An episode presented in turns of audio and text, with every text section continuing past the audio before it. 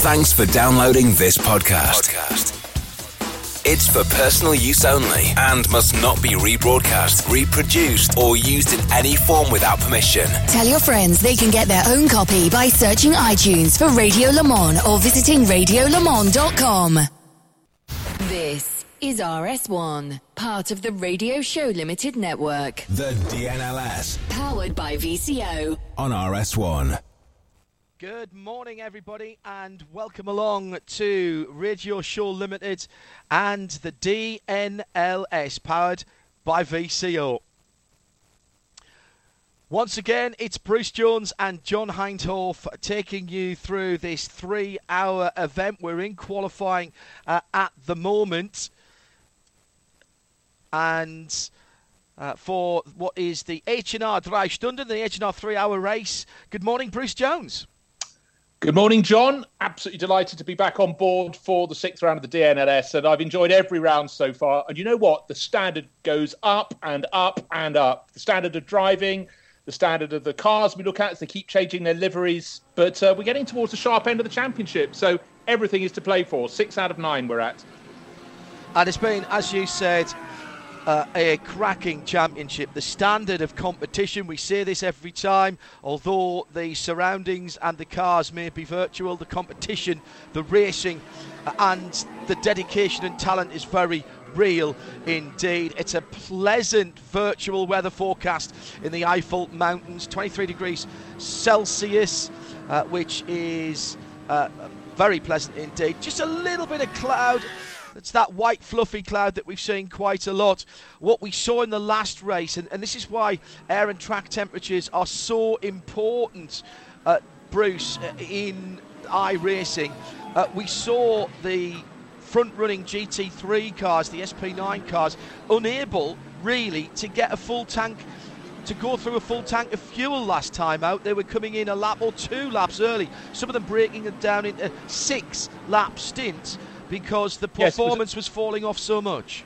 It was a, it was a major major change. The first few rounds had been pretty rock solid in what they could do, but again, looking at that magical figure, we're over 40 degrees track temperature, so it's going to be the same as two weeks ago, John.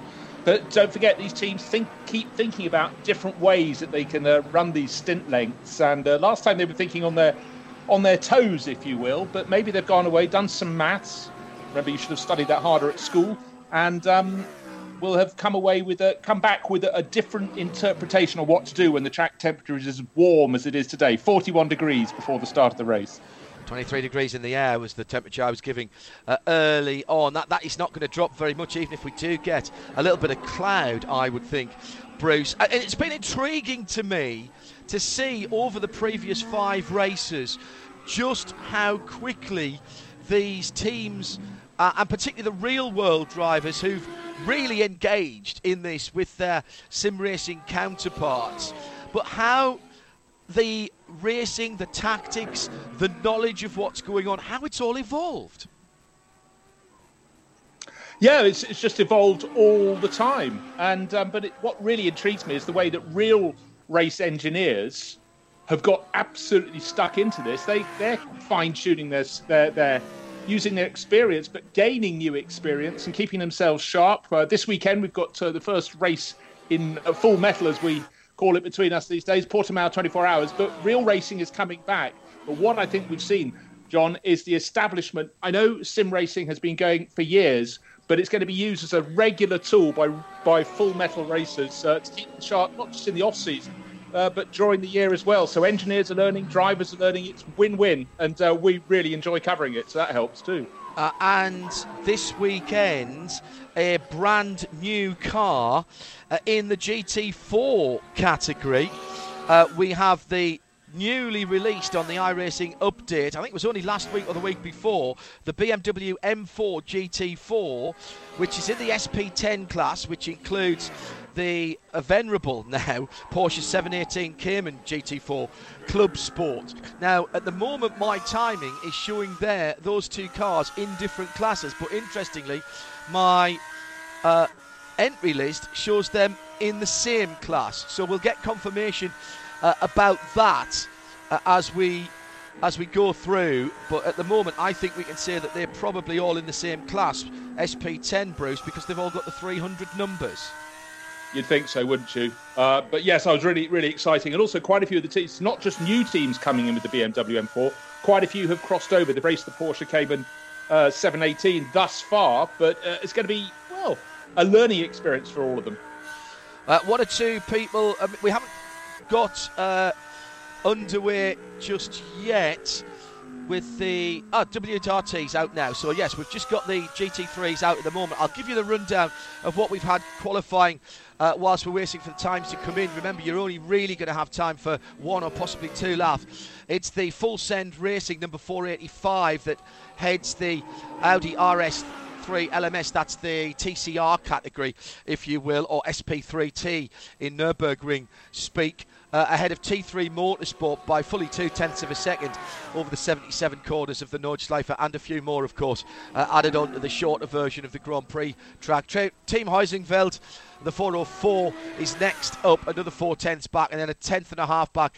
Kimmo uh, Suminen for Core Sim Racing TCR. Sim RC TCR a fifth. Felix Luding did the qualifying there, and we expect, well, he'll not be happy with that. Felix likes to be on pole position and has been a couple of times this year. Yannick Danish will start the Zorg Rennsport Esports number 423 from fourth position, and we have 12 entries in the SP3T, the TCR category.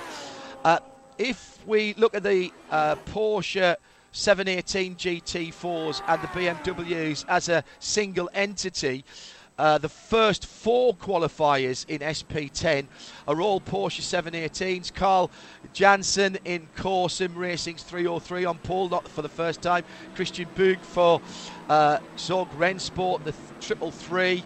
Uh, was a couple, uh, seven tenths of a second by the. No, actually, uh, more than that uh, away. No, seven tenths of a second. Yeah, away in. Wrong. I'm, I'm, absolutely wrong. Let me go back to that. He had a uh, first to second there, 29, 31. Uh, yeah, that was 2.5 seconds between Carl Janssen and the rest of the field in SP10. Uh, Zorg Rennsport in second, Simarc DA Carbon in third, and Oliver, uh, Oliver Bayer for Black Falcon Team Textar, the 350 car in fourth. Then the first of the BMWs is the Ad Hoc Gaming. We've seen those guys running uh, a Caterham, as Bruce said before, uh, in the earlier races. Team RSO have kept their Porsche, the 397 in fifth. Robert Hagar in sixth for Porsche, seventh for Porsche AV. Uh, sorry, uh, yes, Avia Vervatec Sim Sport. And then Team Heusinkveld have gone over to the new BMW. Andrei Ragovic uh, has qualified that car in what is effectively seventh, eighth, ninth position uh, in that SP10. So that's an interesting, uh, uh, interesting set of circumstances so far. 911 Cup were the last to qualify uh, before the GT3s came out. Sim RC topped that as well. Claudius Veed, the 276 ahead of Martin Asher for Asher Racing on the front row again, but nine tenths of a second between those two. Keanu Buschmann for German Sim Racing Cyan in the 234, and Ole Schumann will be next up. WS Racing by Nürburgring, and then it's Sim Racing Academy Black Falcon uh, and Project GT1.de uh, for the top seven. So all the big names are there. And with six and a half minutes to go, I'm still waiting to see a GT3 and SP9 time coming in, uh, Bruce, because uh, it's such a long lap. What do you mean long? It's only 24.15 kilometres. I mean, I mean, a stretching of the legs. But yes, indeed, it's always that sort of hiatus that you have hopefully not a hiatus hernia, but they're very nearly completing it. They're, they're past the Döttinger and uh, it's looking as though the WRT Audi, number one, Kenneth Gulbrandsen, who was very, very good in practice this morning, he was the top of the timesheets, is looking good to be uh, putting a time on the board within about the next 15 seconds. Nice and tight. Ooh, wow, really cutting the corners right at the end at Tiergarten there. Yeah, it's always nice to know that you're coming back to the end of the race or the end of the lap and across the line for Kenneth uh, as he goes across with a 757.1 That's a pretty stout run, under eight minutes for his first lap, and he will get, of course, with five and a half minutes left, he will get the second lap because he'll be allowed to finish that. A couple of people who aren't here at the moment, as I skim through all of my um, race listings for the weekend. It is the best of both worlds Saturday here on the uh, RSL network. Here on RS1, uh, we will stay in sound and vision via radio-show.co.uk uh, with our timing as well with the DNLS uh, and uh, coming up in round about uh, five minutes time over on RS3 and also in sound and vision on the website. Uh, we have full metal real world racing from Creventic down in Portugal. Johnny Palmer and Nick Damon will be taking you through that one. Uh, and we've lost our last winner to the real world. Phil Ellis is on pole position for HTP Winward. It's cracking battle between them and the two per, uh, uh, Herberth Porsches yesterday evening that Nick and I did the qualifying for. Uh, and so they'll be leading off that race uh, over on RS3 and also uh, in sound and vision. Uh, so we've got no Phil Ellis here, which means that Jack Sedgwick is, uh, has brought Marvin Dienst into the Aman Filter Team HTP Winward Mercedes here uh, this weekend. Uh, they're going for two wins in a row. Uh, good to see Phil Ellis driving the real world car as he was doing what a couple of weeks ago here with the first victory for the HTP uh, team and also the first victory this season that we've seen for the AMG GT3, Bruce, as well. And it was a it was slightly controversial, but a mistake by Team Esport Williams that handed them the victory last time out. Well, Williams have been excellent in this championship, the Williams Esports team, but they, they simply blundered last time around, and, and rules are rules. And we've seen various people tripping up, and I don't know how they ended up breaching the, the stint time, uh, but they did, and it's, it's, it's immutable but uh, it's really blown that blown their championship chances. In fact, it's dropped Williams Esports, uh, you know, sort of down the order somewhat. But uh, we've got quite a few driver changes this weekend as well, John. So, uh, including losing Agustin Canapino, who'll be doing the virtual Le Mans along with a group of others. But he's in the championship leading Marla car, so uh, a real change for the Marla team this weekend. And um, interesting, gives other people a bit of a shot at the sharp end of the field. So I'm, I'm all for it, really bit like old days motor racing, where you never knew who was going to turn up. Well, and you know that has been one of the joys, hasn't it? We said about the engagement. The, the, the, joy for me of this DNLS powered by VCO, the Virtual Competition Organisation, um, is that the regulations, the weighty tome of regulations, state that you must have a real-world driver uh, in your squads, and it was two real-world drivers for the DN uh, 24 that we covered earlier on this season. Uh, and next weekend, of course, we've got the digital iRacing Le Mans 24, the biggest uh, e-sports uh, race in terms of entry of the year. We had 1,265, I checked my notes, 1,265 teams entered for the DN uh, 24, and it is already, I'm told, by the organisers, there are already more than that in next weekend's iRacing Le Mans 24 Hours. We'll bring you some coverage of that as well. We'll be splitting uh, uh, the the uh, work with our colleagues from Racespot.tv. More details of that as the week goes on. And I, I actually, I'm really excited for the next few weeks. Great to have Full Metal Real World Racing back, but we've got a lot of championships still to tie up in the virtual world, Bruce, and we've got it, the shape of the the iRacing uh, Le Mans 24, possibly the biggest esports event of the year in terms of, uh, of public participation. Certainly it is, and it's been going for what six, seven years now, and there again. There is the requirement for real world drivers, and I expect that there to be a very impressive entry in the top split that we'll be covering. No, I, I absolutely agree, and I mean, I, I just find it um, mind blowing about the, the, number of people. You say 1,265 competitors for the uh, digital Teams. Nürburgring 24 Teams. hours. That was split over 55 different runnings of the event, if you will, to 55 different levels. But the thing that really, really strikes me is a lot of a lot of the um, the pro regular racing drivers have been slightly caught on the hop. Some might have done a bit of sim racing over the year, but the person who's uh, first one to really land a title. Bruno Spengler, you commentated on that. Uh, Watkins Glen action. It wasn't a great result in the race for him, but he has really stuck in in that series, been a regular competitive here with us on the digital NLS. He has learnt and learnt and learnt. And likewise, we keep extolling this, but uh, BMW are treating all sim racing as though it's real world racing. They're keeping all their pit crews uh, really, really on their toes, keeping them sharp for when Full Metal Racing returns, and uh, putting out full pucker interviews with uh, their drivers, their engineers, and they're doing a fantastic job. And I think, you know what, when the real season starts uh, for Full Metal Racing, BMW's uh, PR will be uh, leading the field. But one point I want to make is a lot of regular racing drivers, not quite prepared for this world, but why should they be? They didn't expect it when they went towards the end of their close season, they will have already been laying down their plans of attack to do a full digital season alongside their regular racing in 2021. Right. You can be sure of that, John.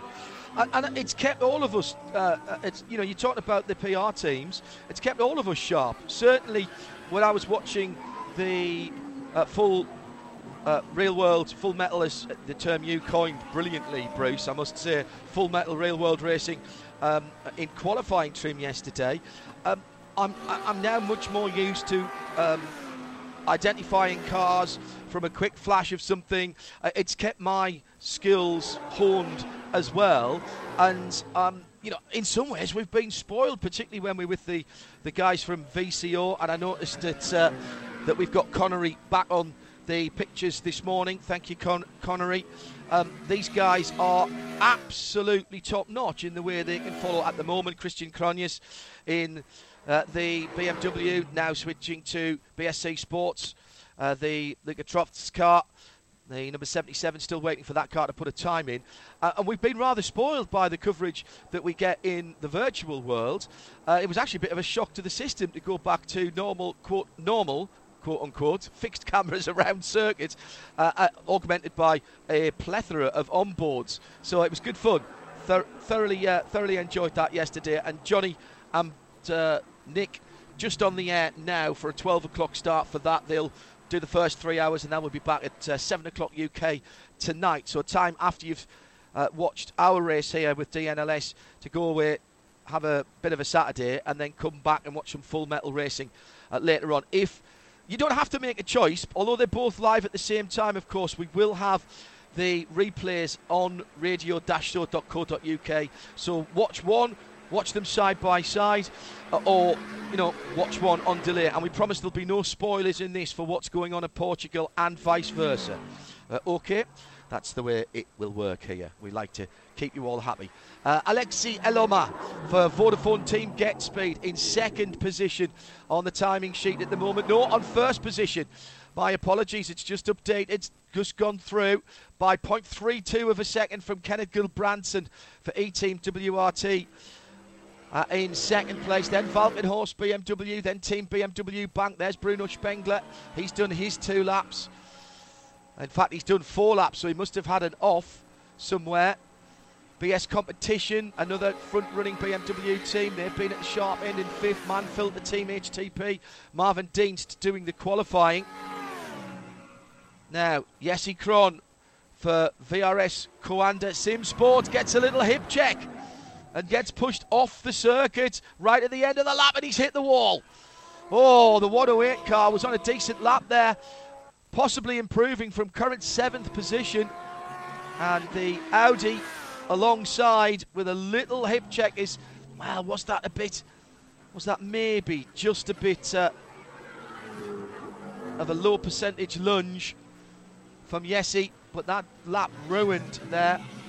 Continuing down through the top 10, John Edwards for Rowe Racing in the 98 car, Marvin Otterbach for Race Union in ninth, and Lucy Trefts that we were watching earlier in the dark grey BSC sports car. That's your top 10, separated, by the way, by three and a half seconds only.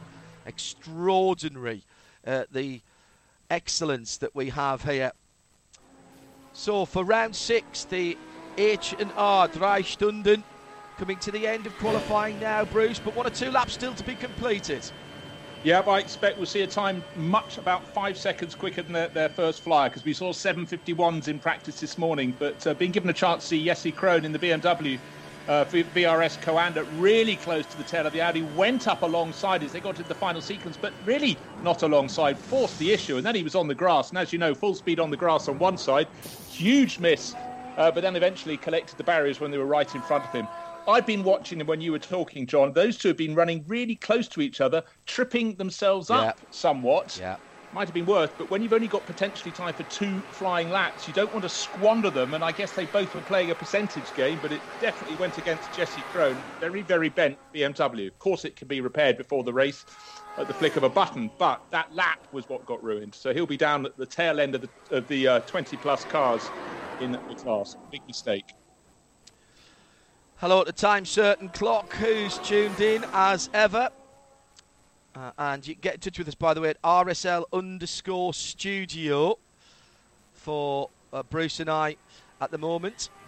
And if you uh, tag us with the hashtag DNLS, then uh, we'll see that. Uh, for the Creventic Racing, use RSL underscore studio and the hashtag 24H series. And then the boys in uh, Studio 1, effectively, will see that.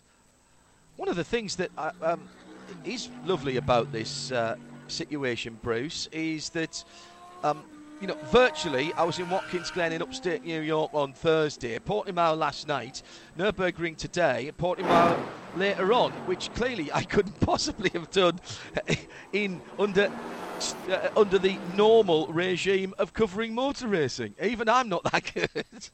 It's it's a rich, rich diet, John. The thing that doesn't change, of course, the standard of catering is uniformly better when you're doing it from a studio uh, close to home. But uh, we do all miss the travel. We don't know when we're going to get uh, going all over again. But uh, right now, this is a, a fantastic uh, series to, to follow and to watch. And, and also, you mentioned earlier about the incredible, infinite number of camera angles. What it does mean is when I covered the uh, NLS later in the year, in fact, it's starting on the 27th June, so the first delayed first round very nearly upon us. They will put in camera angles that may they may not have had before, but I should know where they are because I've been presented with every single option, as as have you, and some of the sort of equivalent of drone shots are just brilliant for showing this circuit, and also for people who've never been to the Nordschleife. But what a great way to learn! Fantastic! It's a brilliant circuit. And, and you really do, particularly on the replays, uh, you really do get the opportunity to analyse what went wrong uh, and where the sometimes at, at the Nurburgring in particular, where the tiniest of mistakes was made. Was there just a, a little wheel onto the grass that gave up the grip and then speared the car across the track? Was there just a little touch? Or was there just a little lo- lock of lack of concentration? Oh, hang on, we can see from the onboard that somebody was up ahead having a moment. Maybe that took their concentration. Brilliant, absolutely great. And Connery, who's cutting the pictures for us uh, this morning, I saw him in the chat uh, earlier. Is uh, one of the best at that. He was uh, he found us our leader going off in the D uh, N24. Connery Maddock, one of the uh, Racespot TV team. And hello to Will and the rest of the team. They're having another busy weekend looking after things like the virtual Porsche uh, Super Cup. Race spot guys, the old hands here. We're the new boys in the virtual world, and thank you to all of our colleagues in the virtual world who have uh, welcomed us in uniformly. It's been brilliant. Thank you very much indeed, and I hope we're doing your side of the sport uh, proud with the, the respect it deserves. Certainly, that's what we're trying to do just about over. One or two laps still to be finished. Bruno Spengler will be no better than seventh. Into the pit for Aleksi Elomaa for the currently provisional pole sitting Vodafone team Get Speed car. Looks like Kenneth Gulbrandsen for E Team WRT with 0.32 of a second. And, and you know what? I bet Kenneth's going, I know exactly where I lost that. I know exactly where I lost that 0.032. Here's the confirmation of the grids for round six of the digital NLS by VCO. It's the H&R Drei Stunden on the Nordschleife, of course. Vodafone Team Get Speed will start in pole position for Mercedes. It's Audi in second place for E-Team WRT. Then Walkenhorst and BS competition for BMW, Mercedes, Mann-Filter Team HTP, and Schnitzelalm Racing up into sixth position as well. Then Team BMW Bank and VRS Coanda Sim Sports, both BMW teams in seventh and eighth. Rounding off the top 10, Rowe Racing Esports, the 98 car, and Phoenix Racing for Max Hoffer. Marvin Otterbach will start Race Union, Lucy Trefts for BSC Sports. That's your top dozen.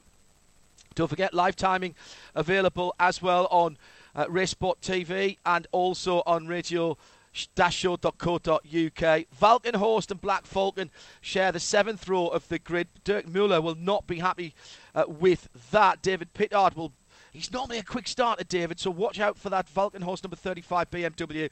Team Heusinkveld, Dominic Baumann, another quick starting driver with Adrenaline Motorsport alongside them on row number 8 and all AMG, 8th row of the grid. And by the way, we're still only talking down there uh, in 16th position for David Griesner, well, um, four and a bit seconds away. Williams Esports, the 109 car in 17th. HRBMW Team Greenhill, Martin Tomczyk, Tomczyk in 18th position. Then the Audi Row, that's the uh, 10th row with uh, Ring Vizet Sim Racing and Car Collection Sim Racing, the 33, which I think is the old red car, isn't it? The 33. Haven't seen that one yet today.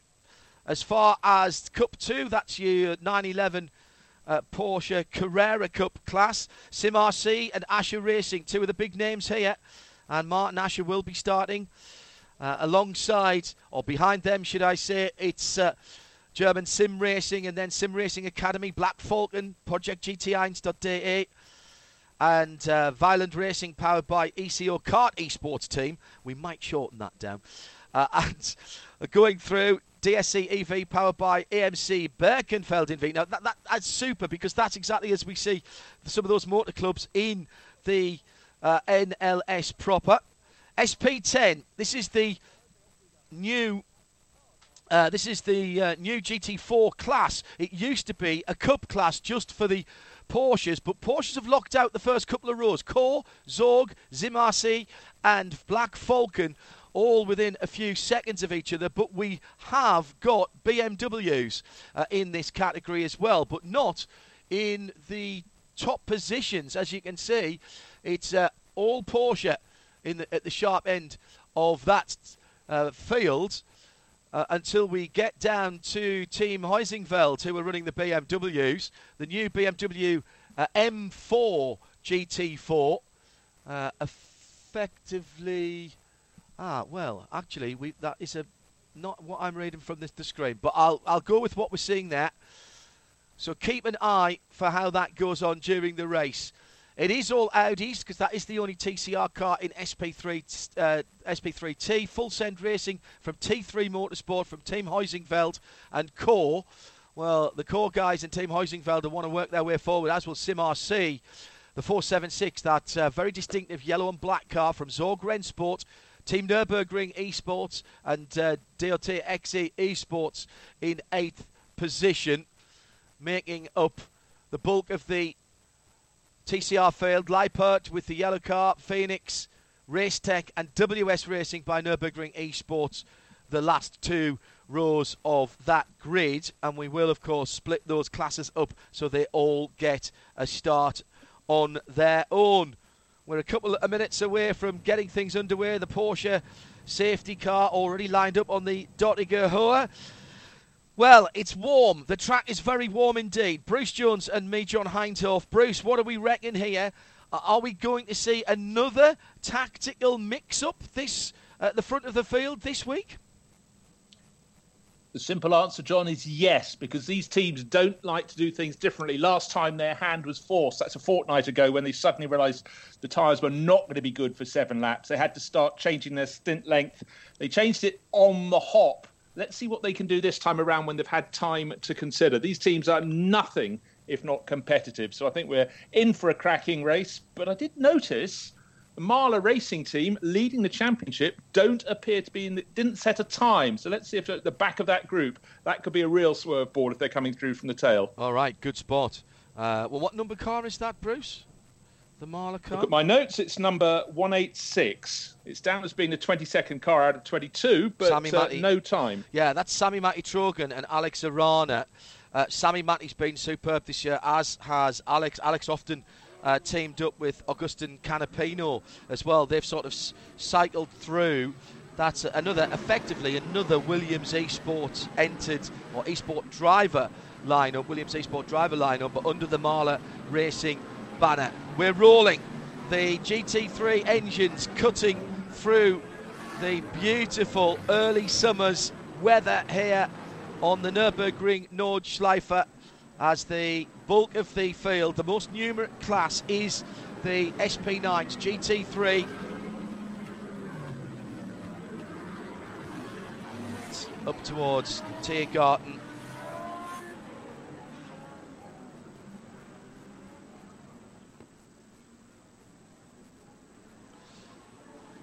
Safety car lights are out. Here we go again for another three hours. The H and R three-hour race, round six of the VCO Nürburgring Langstrecke Series.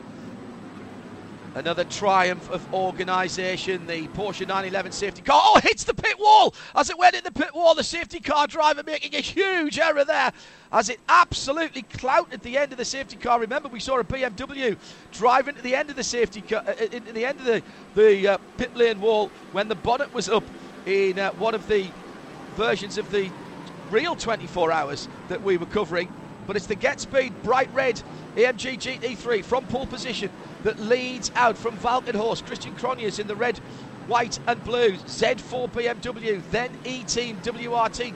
Kenneth Gulbrandsen holds on to third position. Then the two Mercedes are Schnitzelalm racing in the slightly more greeny yellow grello coloured, almost the Manthey Racing grello, that isn't it? And the slightly more yellow car behind it is HTP, the Mann-Filters HTP Winward car. So as you were from qualifying, as we wait for the Porsche 911 class to come through with Bruce Jones.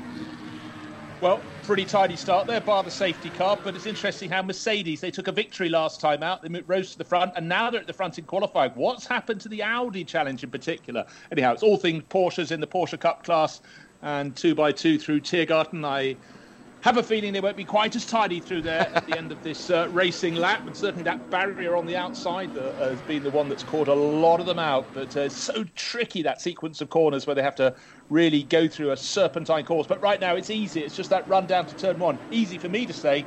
Can they get it right? They're waiting for the lights to go green. Very good two by two formation. But uh, right now it looks as though Sim RC with uh, Claudius Veed 276 is a tidy position to lead that group down to turn one. Everyone tucking in behind. Good job, gentlemen. yeah, ladies. That was very good from Martin Asher because he realised that the pole man was leading the inside road, had to cut across to the right hand side in the dark of the 911s. Uh, and he goes down the inside, he takes the lead as the pole man's gone wide. Oh, what a disaster for Claudius Veed. Also, by the way, running the Asher Racing logo on the door of that yellow mostly yellow Porsche, and now he's having to defend from Alexi uh, from the third place car. Sorry, I'm looking at two different screens at the same time there. That was Keanu Buschmann who was up alongside for a moment, but a great uh, opportunist manoeuvre by Martin Asher from the outside of the front row, the less favoured, but he got across to the right hand side of the track, Bruce, and in that tricky downhill braking area for turn one, slight mistake by the pole man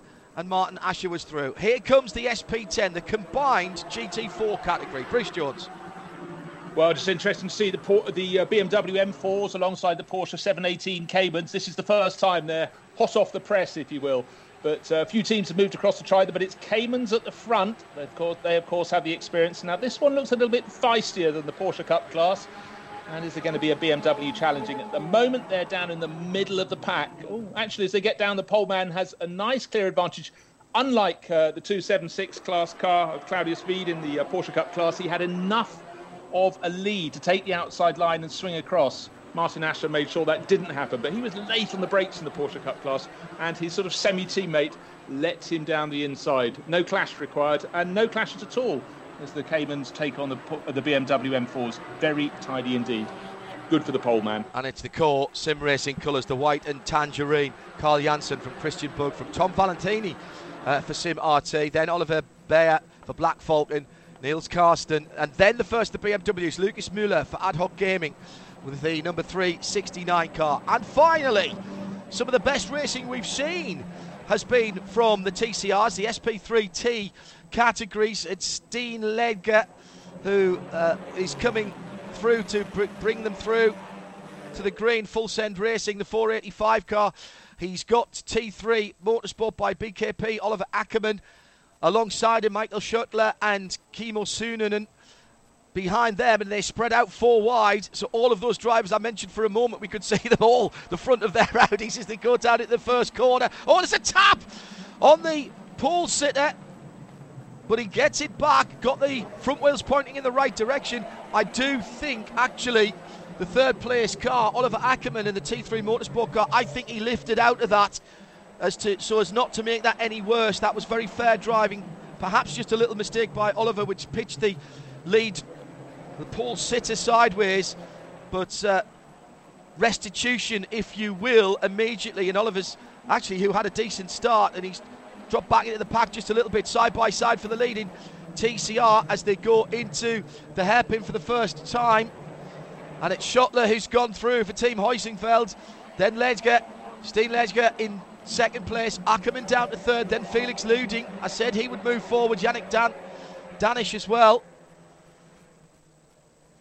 And already, you know, when you look at the shape of car, John, you expect them to be a little robust with each other. But we've been so impressed. They run close, but they don't think they're touring cars. They think they're they're full-on racing cars, and they uh, drive accordingly. And I've been really, really impressed. But I must say, at the moment, out the front of the field, uh, it's a rare, rare thing to have someone pulling away at the front of the field, and certainly the Get Speed performance Mercedes looking great in that Vodafone livery. Uh, has opened up the sort of gap we're not accustomed to at any point of an opening lap of the DNLS so far. He's got about a two second advantage and uh, looking very, very, very aggressive indeed, but just about staying within the confines of the circuit. Great job from our pole starter, Aleksi Elomaa. And he's done exactly the right thing. He's got away from any issues behind the very familiar colours of the Vodafone team, Get Speed, AMG. We've seen them running Porsches in the past as well. And a technical partner, of course, of the Nürburgring series, Gigaspeed, with their live stream and powering the onboard cameras in the real world with their 4 and 5G technology. And that car leading out nicely with Marvin Dienst driving for Mann-Filter Team HTP Winward here down in Portugal. Phil Ellis will be taking the start, in fact, may have just taken the start of the Real World Portugal 24 Hours in the Hankook 24 Hour Series. Damon and Johnny looking after that first three hours for us, and we'll be dropping in to that throughout their 24 hours. So once you finish watching here, you're going to catch up with that on the replay radio-show.co.uk, and then join us for some live racing tonight from 7 UK. Time for some housekeeping, John. We've got two of the GT3 runners in the pits at the moment. Jesse Krohn, who oh. we saw thump the VRS Coanda BMW into the barriers on the exit of Tiergarten.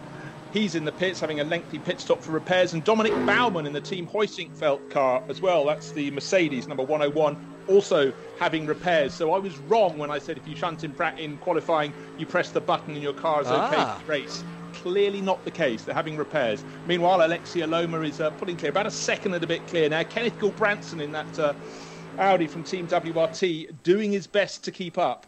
And now we've got a bit of a challenge between Schnitzelalm and Marvin Dienster. Trying to push past, but not managing it. Still, uh, the Mann-Filter car tucked in behind. Those AMG GT3s make a big hole in the air. And by the way, Sami-Matti Trogen did start at the back of the GT3 field, and he's already worked his way past Benjamin Leuchter uh, and uh, David Griesner for IBAC and Adrenaline Motorsport. So he's up to 19th position and on the tail of BS competition and the American Robbie Foley. Robbie with a great result again on Thursday in the final of the IMSA Pro Series iRacing event where he drives, of course, for uh, Turner Motorsport. And he's been doing a lot of work with that uh, BMW M4 GT4, doing some of the testing. He's the battle for fourth position. Schnitzelalm, our favourite schnitzel restaurant chain. I can't wait to get back to Germany to go and track one of those down now. I've, I've seen the the menu online, uh, appropriately enough. I've I've seen the, the, menu virtually. Now I want to go and see it in real life. You can't. John, I can't wait that long. I asked them to post me one. what a menu or a schnitzel? A schnitzel, man, a schnitzel. oh, if only they did mail order. That's fantastic. They're normally nice and slim, come through the letterbox. I, I like it, yes. Martin Asher took the lead of the Porsche Cup class. Don't talk about food, Bruce. I'll get very hungry very quickly on no, this. No, it was a beginner's mistake. In the first, second lap of the race. Yes, I know. Poor, poor tactics there, Bruce. Martin Asher took the lead of the Porsche race at the first corner. Claudius Veed from pole position in second now. Both of those cars running the uh, the AR on the doors for Asher Racing. Third position, sitting in behind them at the moment, is Keanu Buschmann for German Sim Racing in the 234. And look at the drag. Look at the slipstream. 276 gets to the inside through underneath the famous Bilstein Bridge and takes the lead back. And that was all down to the tow. Exactly similar cars very similar drivers. And Keanu Buschmann now will try to get to the right hand side early. Asher's looking confident. He doesn't want to block in that 227, the dark coloured car with the red flashes on it. So he didn't feel too badly pressured there. Let's drop back into the GT4 category where Oliver Bayer and Lucas Müller are battling for fourth and fifth position. That's Black Falcon and Ad Hoc Gaming by my days. I tell you what, John, if you think it's close in the Porsche Cup class, wait till you see the TCRs. No surprise there, but a second covers the top six. Have we said that before? I think we have. Yes, absolutely. They're, pro- they're, they're almost driving in each other's luggage compartments uh, in that at the moment. So here comes the third group of cars, and this is now. Remember, this used to be Cup Two. We've now got Porsche 911 Cup class. No, uh, sorry, this used to be Cup Three for the Caymans. We've got a, 911 Cup class still, but this is now the SP3T. Uh, the, sorry, the SP10 category for what is effectively international GT4 Formula cars. BMW's fanning out in the background. There's the first of the new M4s sitting in there with the, that distinctive green, black, and white livery, uh, and that is the fifth place car. That's Lucas Müller for Ad Hoc Gaming. So we've seen those colours before, but Bruce, what we haven't seen is this newly modelled and newly released M4 GT4 as part of the last iRacing update. Well, it looks fantastic, and uh, it's, it's, a it's, it's, a great opportunity. I want to see a real close-up shot. I will. It's going down towards turn one, so fourth, fifth place in class behind Oliver Beyer, but uh, certainly right in the hunt. And in fact, going down into turn one, looking very feisty indeed. But to me, at the moment, the question is can anybody do anything about the race leader, Aleksi Elomaa? 2.3 seconds clear from Gulbrandsen's Audi, so it's Mercedes leading the way. But uh, again, you look at the angles that we're treated to as he's halfway around the lap, dropping down towards Kallenhard, Wehrseifen, and all those great corners, and he's on it. Mercedes sounding uh, is still one of the best sounds in motor racing. That Mercedes engine note and you, uh, faithfully replicated and, and uh, just magnificent. When you trackside with those cars, and, and, and this has been Mercedes in more, all types of motor racing uh, uh that I can uh, remember. Now, in fairness, ITC, the, the All German Touring Car Championship, I, I, didn't get to see those in real life, although I'm sure you did. But certainly the Le Mans cars in the uh, late 80s, these GT cars, there's something about the engine notes of a Benz engine, whether it's V8 or V12, but certainly the V8. It, it rattles your sternum. It is such a low rumble, Bruce, that you feel it as much as hear it. I think that's a really good description, John. I mean, most motor racing engines are pretty visceral, and that's the thing I do miss about not being trackside. However good however well it's picked up, there's something about being there. But I tell you what, for years, about 20 plus years ago in Formula One, the best engine note of the weekend was the Mercedes safety car that led the field around. And you'd have people who were sort of new to the paddock and they'd turn around when it was doing its sort of testing practice runs early in the morning and go, "What's on the track?" You go, "Oh, it's just a safety car," but sounding that yes. good, they would yes. say, yeah, uh, just a brilliant sound. Yeah, agreed, absolutely agreed.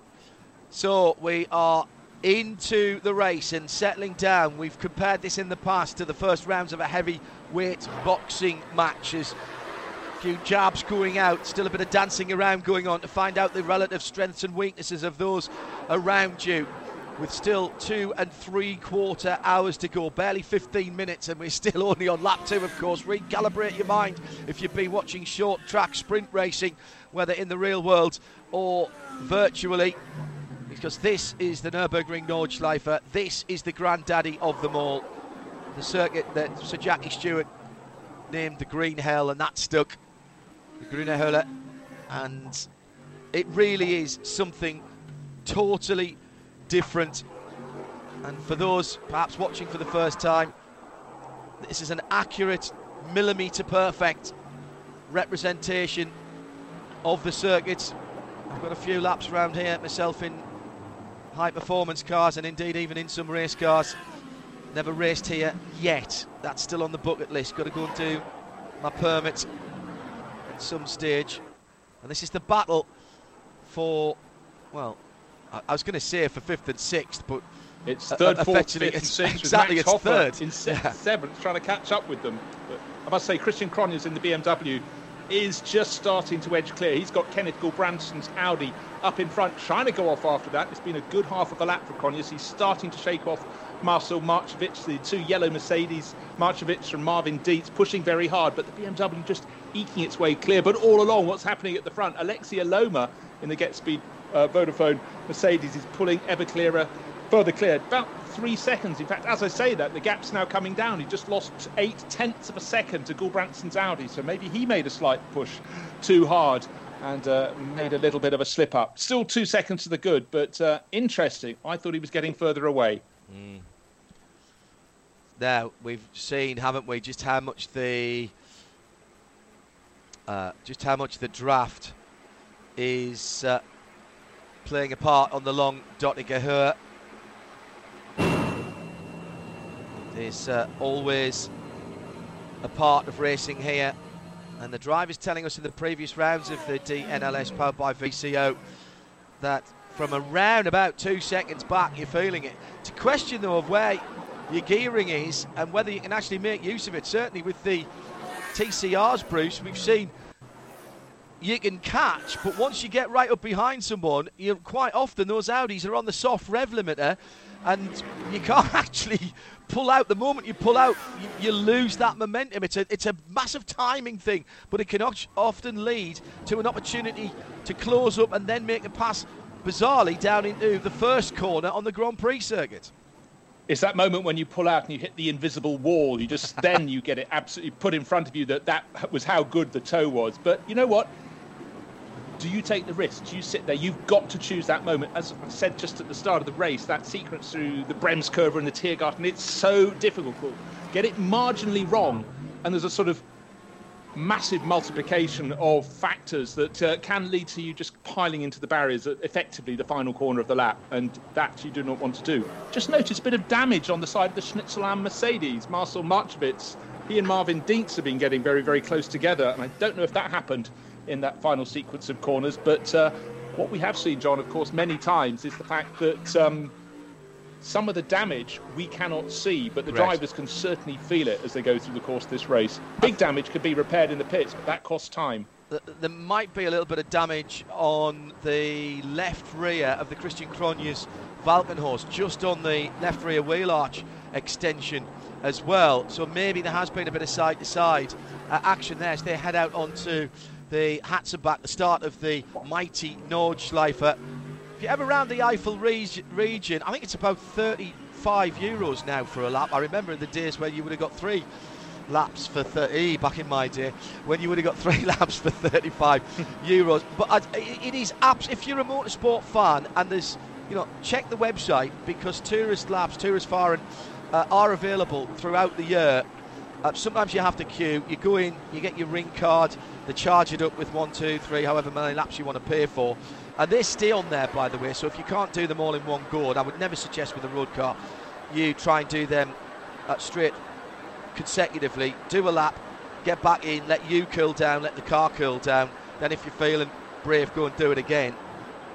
Change for position there in TCR going up the hill. And these we've seen this happen before, going up to the bottom of the Caracciola carousel, that TCR battle now. And I think there was just a little. Uh, I think that was Julius Fritz who was uh, going by the Leopard yellow car of Marian Hensel down towards the bottom part of the top 10. But that is the lead battle. And Felix Luding, thank you, Felix, because he has fulfilled my prophecy. I said he doesn't like being sitting in the queue, and the Sim TCR, the yellow and black car, number 476, is at the head of that. Well, effectively, it's 40 wheels that are absolutely line astern. The biggest gap in there is a 2.9 second gap uh, between 8th and 9th position, or 7th and 8th position, excuse me. But that is the biggest gap. So we've got more than half of that field sitting in each other's wheel tracks, just waiting for a, a little error. Now, into SP10 GT4, that looked like BMW going past Porsche. Yes, it was. Or was it BMW past BMW? Yes, it was. It's a PS Hype car in that almost camouflage colours with Team Heusinkveld in seventh position now. Lennart Hartenberg going through the new BMW M4. Accurately modelled by iRacing. Good to see those cars.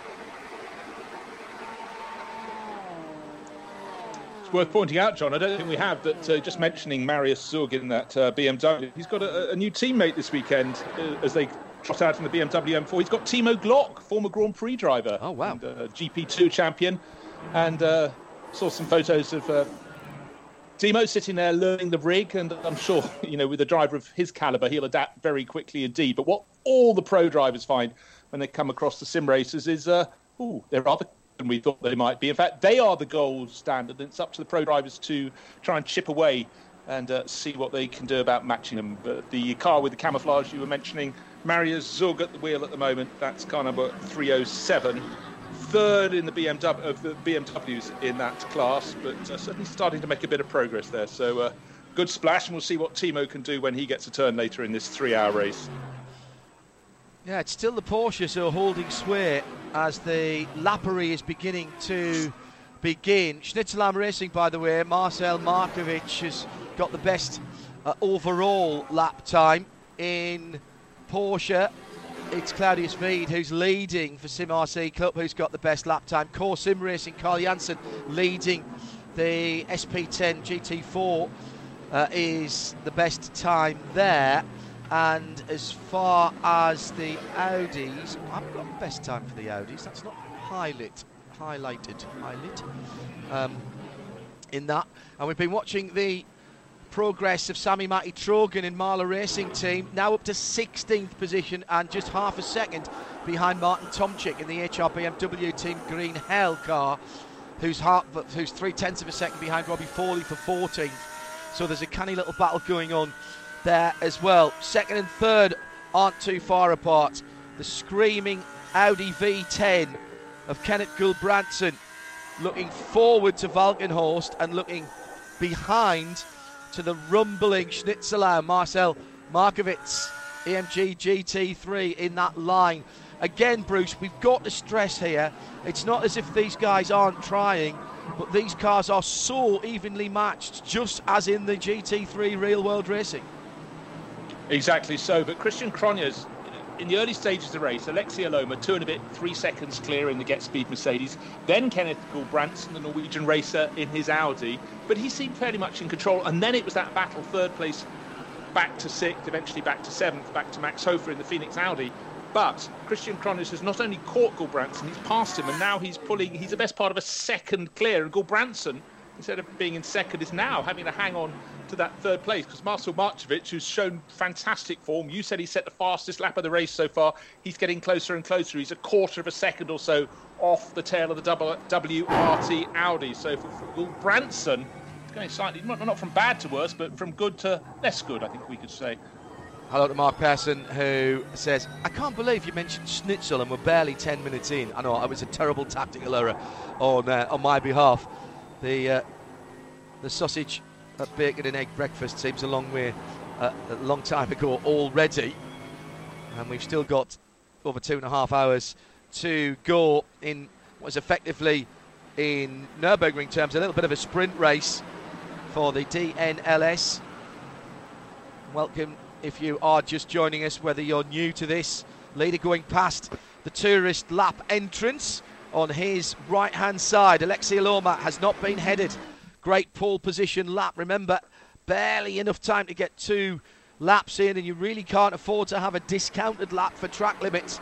It's super pressurised situation in in qualifying, and the qualifying driver has to start the race as well. So Aleksi has started the race for Get Speed the Team Vodafone Get Speed AMG leads it then from Christian Krognes, who's broken away just a little bit, enough to not have to worry about defending. You can't say that for third position as the Audi goes down the inside.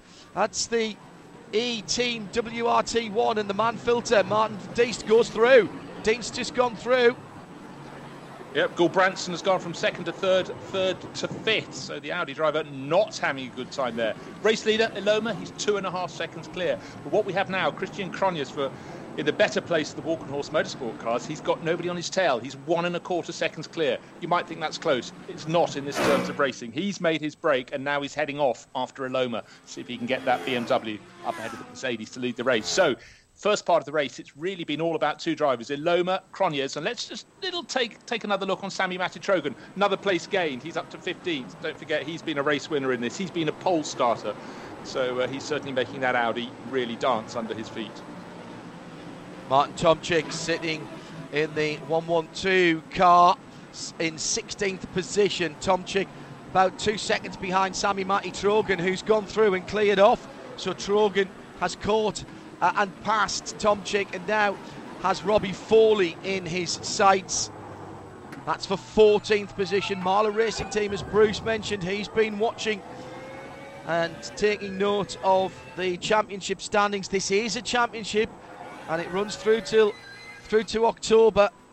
Love the detail on the inside of that BMW, including the M Sport stitching on the centre of the steering wheel absolutely brilliant. Even the relays and the EAP brake bias. Now, if you look on the steering wheel, next time we get a shot uh, of, in fact, that's uh, even got IMSA overalls on. Is that Robbie behind the wheel there? I think that's Robbie's helmet. Yeah, it is. It is Robbie because we look yeah. at that little battle it could also be Bruno Spengler, of course, but he's closer to the front of the field. He's running in sixth in his BMW. Yeah, I saw the IMSA overalls that Robbie Foley's wearing there with the uh, VP Racing Fuels logo on. That is how well even the interior is modelled. The steering wheel, by the way, when you look at the steering wheel on any of these cars, you'll see there's an awful lot of information on there. We can see the gears, we can see the revs, like for Martin Otterbach in the Audi at the moment. Everything else shows for the most part, other than the, the delta times, shows up as zeros. The driver is actually seeing those. Some of those will be brake bias. It'll be you can select what you see on the screen, of course. And the reason they're all zeroed out is so that none of your competitors can gain an advantage by quote unquote looking over your shoulder, because quite a few of the teams will have assistance, outside assistance from either their other driver or indeed from a team engineer stroke manager. The other thing is, and we have had people asking us this on at RSL underscore studio, there is no choice of the view. The view is on board, and the wider the screen or the the uh, more screens you have, some drivers have a big curved screen, some of them have two screens at an angle on the outside to give you a more immersive feel. But if you were watching Otterbach there, you could see quite clearly the left hand uh, rear view mirror showing what's behind. Some of the cars in GT E and GT Le Mans have a rearward facing camera which comes up on the screen, and you can see that as well as the driver. But if you're wondering why we're not seeing all the information on the screens, that's because that is effectively blanked out so that other teams can't be sneaky and see how you're doing. As if they would, John. Yeah. But one thing that's really been raised, a lot of the top pro drivers who come across cannot praise enough the sim racers with whom they've been partnered, who don't just do their stint and get out of the car, hand it over, and say no more. They're there telling them when to push, how to use the tyres, all these things that a real world racing driver will know.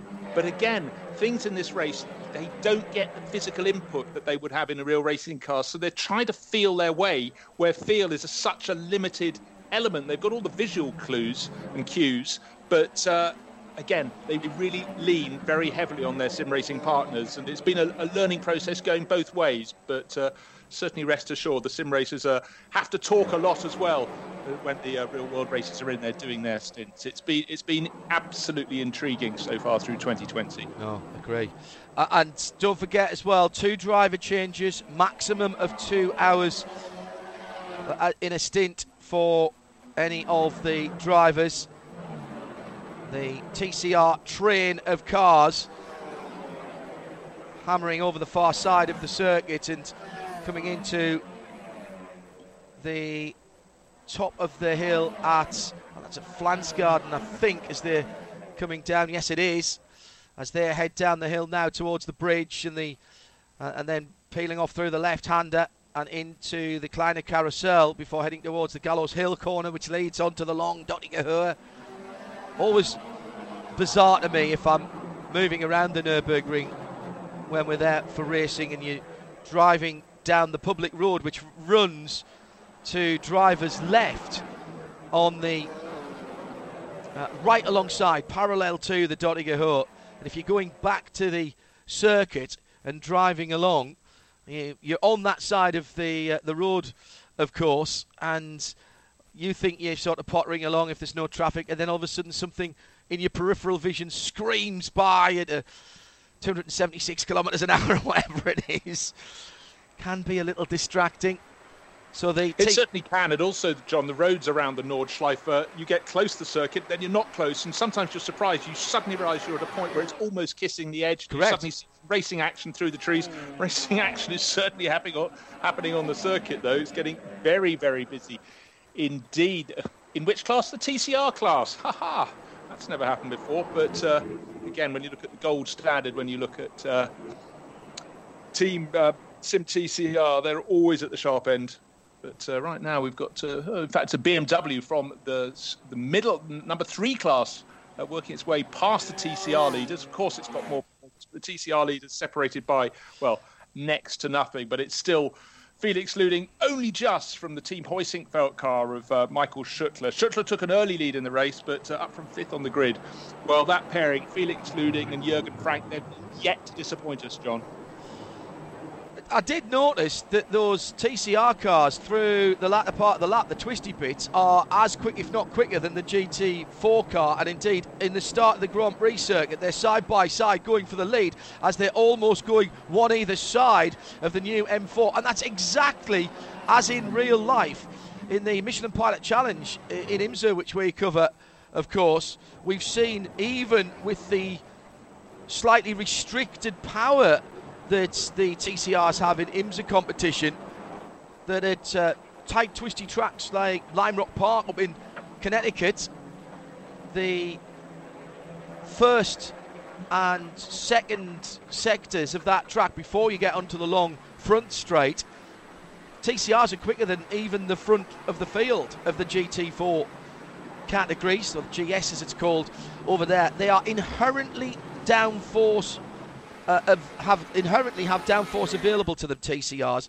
They don't look like they've got big wings, but the whole bodywork uh, provides downforce, and so they are yeah, very quick corner, the and they'll trounce Love GT4 it. car, Love and it. that's why poor old Nick Vest- Wustenhagen is really in struggling. He's got the front of the TCR class with him. He's suddenly going to be behind five of them, I'd reckon, before they get much past Hatzenbach. It's getting quick at the front of the field. Christian Uh, Aleksi Elomaa just set a quick time on his last lap at 8.02.5, then an 8.02.002 for Christian Krognes in the 34 car. So that's a, that is now the new fastest lap of the race, 8.02.002 in race conditions and with traffic as well, we should say for the guys at the front of the field. So that's first and second, and the gap between those two now down to two seconds on the nose between Aleksi Elomaa and Christian Krognes for Vodafone Team Get Speed in the AMG and the Walkenhorst Motorsport number 34 BMW. The interesting thing to me there, John, not just the pace of Christian Krognes, the fastest lap so far, but he's now getting on for three seconds clear of Marcel Marchewicz. Kenneth Gulbrandsen back and forth, it's a second down, but it's the fact that Krognes got to the front of that group, went uh, up into second place. Now he's catching the leader, but I'm just surprised those behind cannot uh, try and keep in his slipstream. They've just been broke. The toe has been broken, and that's as we, you said. If you, you don't have a toe when you're going up out of Döttinger uh, you're not going to catch the car in front. And I think uh, at the moment, bar mistakes, Christian Krognes in the Walkenhorst Motorsport BMW has broken the toe. That's really, really important for their race hopes. I, I'm just looking at the pace at the front of the field, and everybody is is setting cracking times, and I wonder what that's doing to tyre life. It is very, very warm at the Nurburgring uh, today, with the air temperature into the mid 20s, a little bit of scattered high cloud no real overcast here today.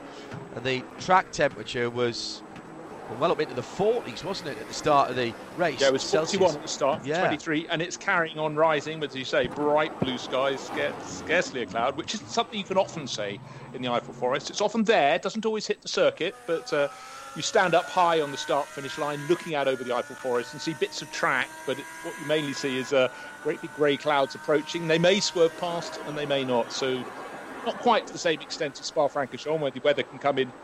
You know, don't look for five minutes and it could come and bite you on the backside. But here, a little bit more warning, but uh, certainly you can stand and think, is that going to hit? Are we going to have to get those uh, tyre blankets on the wet tyres? Because we don't have wet tyres in sim racing, so that's not a fact they have to consider. But you do have to consider the temperature, and it's going to be very, very interesting. But I think we'll go for those six lap runs, John. Yeah, at the moment, uh, and what I should say is we haven't got enough data quite yet to have a prediction of the the uh, number of laps, but you can sort of say in from our experience, Bruce, we've seen 22, 23, 24 lap races here, depending on the pace at the front of the field and depending on that tyre life. We have seen people squeak nine laps out of a tank of fuel in the GT3s. There has been a little bit of balancing of fuel capacity in some of the other classes, which have cut some of their stint lengths down a, a wee bit. But uh, at the front of the field, certainly last time out, when temperatures were getting on for what we've got now, there were very few people who even went to seven laps, but that was much more tyre limited rather than fuel uh, capacity limited. Yeah, right now this is uh, you know with these temperatures it, it's tyre limited. That that is their absolute concern in this. And uh, the person who's not concerned appears to be Christian. Uh, Christian I was going to call him Christian Walkenhorst. Christian Krognes, real life Spa 24-hour winner for Walkenhorst. He's now 1.5 seconds down on the race leader. Is he pushing those tyres too hard? Certainly, they might have already thought you've got six laps. I'm not going to let you do any more. So, if you have the equivalent of six and a half laps of tyre life, and you're going to stop after six, you can push as hard as you want. But if it's uh, you know the equivalent of 6.1 laps of tyre life before they really fall off, then you know you'll still be pitting after six, but you just got to back off. And also, just one thing John haven't mentioned is the fact that there's been a driver change or a sort of partnership change at uh, Walkenhorst because normally uh, Jody Christian Krognes shares with Michael Jensen and Jody Fannin. This time he's sharing with Sam and Scott Michaels, who are normally oh. paired with David Pittard. And David's got a new teammate in British GT4 racer Ben Tuck. So things have been swerved around. But uh, Christian, best finish so far, third place last time out. This time he's running second and he's catching the race leader. Wonderful stuff in the Eifel Mountains with the Walkenhorst BMW staring at the back of another Z4 heading, oh, it's the blue and white machine and that is a battle of uh, for position. It's uh, coming up to the bottom of the hill before climbing to the Caracciola carousel. I love how you drop into the concrete. It's very, very rough indeed. So the Audi staring at the back of that Walkenhorst BMW. Then behind them is the Race Union Marvin Otterbach. Race Union SP1987 car. That's one of the AMGs, isn't it? The bright orange car. And across the line. Very close indeed down towards the first corner.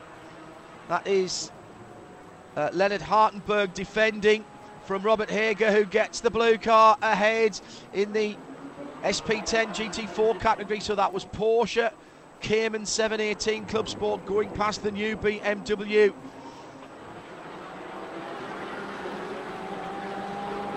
Heusinkveld, Leonard Hartenberg, he's going to, I think, go wide again here. Yes, he is in the exit of the AMG Arena section of the Grand Prix track. Of course, we only use a tiny portion of the Grand Prix circuit in these DNLS races. It's only at the Nürburgring 24 that we go all the way down the bottom of the hill to the hairpin. So it's the first cutout, rejoin halfway up the hill, and then through the S's. Now, pit stops. Pit stops. Now, this is interesting. This is John oh, Edwards. Car. Okay, so how many laps on the board? Four laps on the board. Remember last time we went uh, 6664. Maybe they're trying to do 4666 this time around in terms of their stint length. So Rowe Racing, they weren't at the sharp end. They've uh, rolled the dice early on. Obviously, they're dropping down the order as they sit there. But uh, for John Edwards, let's see how good that is. We've got, uh, ah. looks like Sami-Matti Trogen. No, it's Esteban Muth has taken over uh, Williams Esports car. Uh, ha- well, no, he's taken. He started that, then had to Dominic Steib. May not have driver changes at this point. And the Audi uh, has been uh, given up by Benny Leuchter and René Rast into the Audi. You may well recognise that name. Guy used to win all the championships in Germany with that name, wasn't there? Yes. Just great. Uh, Williams supporters group tweeting us here at RSL underscore studio says the cars in sim racing have brilliant colour schemes. The Get Speed car is one of them. Well, that's real life. That's their real life colour scheme. Absolutely transfers brilliantly. Had a long chat with Andy Blackmore, renowned graphic artist and livery specialist, going way back through the years to, uh, well, real world racing uh, designs for McLaren, among others. And he's learned a whole new set of skills. Had uh, eight liveries in the final of the Pro Sports, the iRacing IMSA Pro Sport Series on Thursday. And he's got some racing this weekend as well in the real world at Portugal and in virtual racing too. So pit stops starting. Dienst come in for the Mann-Filter Team HTP car. Markovic in for Schnitzelalm. Max Hoffer in for Phoenix Racing. So, Bruce, I think you might have called it here. I think they, they're doing their short stint right now and getting it out of the way and what they'll be doing, that'll, that'll count, of course, as one of their driver changes as well. Robbie Foley and Sami-Matti Trogen are shown as having a pit stop as well at the end of the first lap. Now, I'm not sure if that's true or whether they started from the pits because, um, for sure, Sami-Matti in Mahle Racing, uh, Audi didn't put a time in, but they didn't change driver.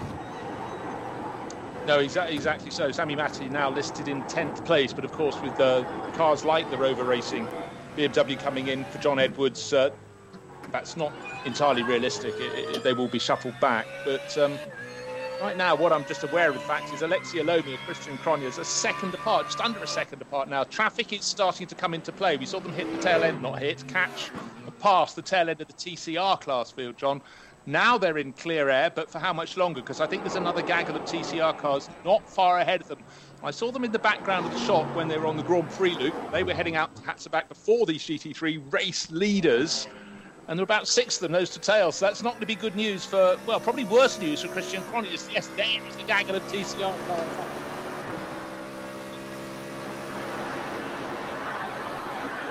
Bruce Jones. I'm John Hindhaugh. Leader then, the bright red Get Speed car. And as Bruce has mentioned, the traffic is now going to be a bit of an issue. They will be getting their virtual spotter telling them that this cars coming up behind. That is one of the joys. And the BMW, that in fact was one of the GT4, the SP10 cars at the top of the foxhole. But no doubt, Aleksi was slowed down in the Vodafone team get speed. Vodafone tweeting, team get speed tweeting to us that the pressure was mounting. They haven't given away any of their tactics just at the moment, as you might expect. So, at the forest section now. This great flowing circuit which carves its way through the Eifel Mountains. Probably about as far away from the pits as they're going to get. This is the section that's taking them right out into the country, down through Kallenhard. Downhill section now. It's all about balancing the cars. I like the short shift here on this part of the track to get yourself ready for these S's. This is miss, miss, hit, is, is what they say about the APCs here. And the reason you have to hit the last one with that train of TCRs, battling TCRs ahead, is for the hairpin. Down through the gearbox and now dropping down towards the bridge and the second entrance onto the track for the tourist laps. Effectively halfway round now. And this is danger time for Get Speed for Aleksi Elomaa. He's the first of the leading cars to see it now, climbing up out of the bridge section, passing the Audis. Christian Krognes is right there, should there be a slip up for Walkenhorst, past the Niki Lauda corner. And now starting that long climb. Oh, there's still a couple of the leaders for the in the TCR class for the lead to get by, and he's done that now. Well, that was pretty well handled by everybody, I would say there, Bruce Jones, because it really didn't break up the TCR battle. Christian Krognes did get up towards the back of the Get Speed car, but it, he hasn't been able to capitalise as now they make that long climb to the bottom of the Steilstrecke. Yeah, no, very even Stevenson. I think uh, the sim racers and, and uh, the people running the TCR class cars have learnt lessons. It's not always easy to see what's coming up behind you, particularly with the closing speeds of the GT3 runners. But just before they got to that sequence of cars that behaved so well and stuck to the left of the track, uh, saw a little bit of a mistake from Aleksi Elomaa. I don't know how much his tyres are helping him or hindering him at the moment, but he just got a little bit oversteering, which certainly won't be good for the rubber beneath him. And now it's down to, well, la- the last timing split put them at four tenths of a second. It's half of that. It's only two car lengths between them as they go out of the carousel and uh, continue on around the lap. But really, the hunter, Christian Krognes, is putting in a fantastic charge. He's so, so close. But where is the next bunch of traffic up ahead of them? It's been weathered, if you will, by Aleksi Elomaa. He got past that six car grouping of TCR runners and uh, doing a good job. But I just feel there's a bit more life in the BMW's tyres that's giving chase. That's what I feel, John. Yeah, I, I think you might be right there. They've been trading fastest laps, but that now was almost a couple of laps ago, three laps ago, in fact. And I, I said at the time, Bruce, when we were finishing up lap four, when they were pushing as hard as possible, I wondered how much they were actually taking out of the tyre life as they go through Brünnchen through the ice curve and heading now and picking up the pace as they head down to Pflanzgarten. Love this area of the circuit. It's that sweeping, fast, rhythmic section where you, if you know the track, you can make up a huge amount of time on someone who's going, oh, now which way does it go here?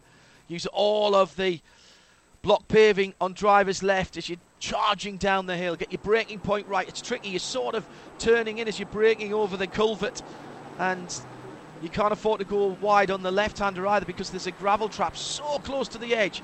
Drop into the Kleiner carousel, and you can pop out of that one much earlier than the big carousel earlier in the lap. Then the Gallows Hill corner, Galgenkopf, as they head back down that Döttinger and back towards home.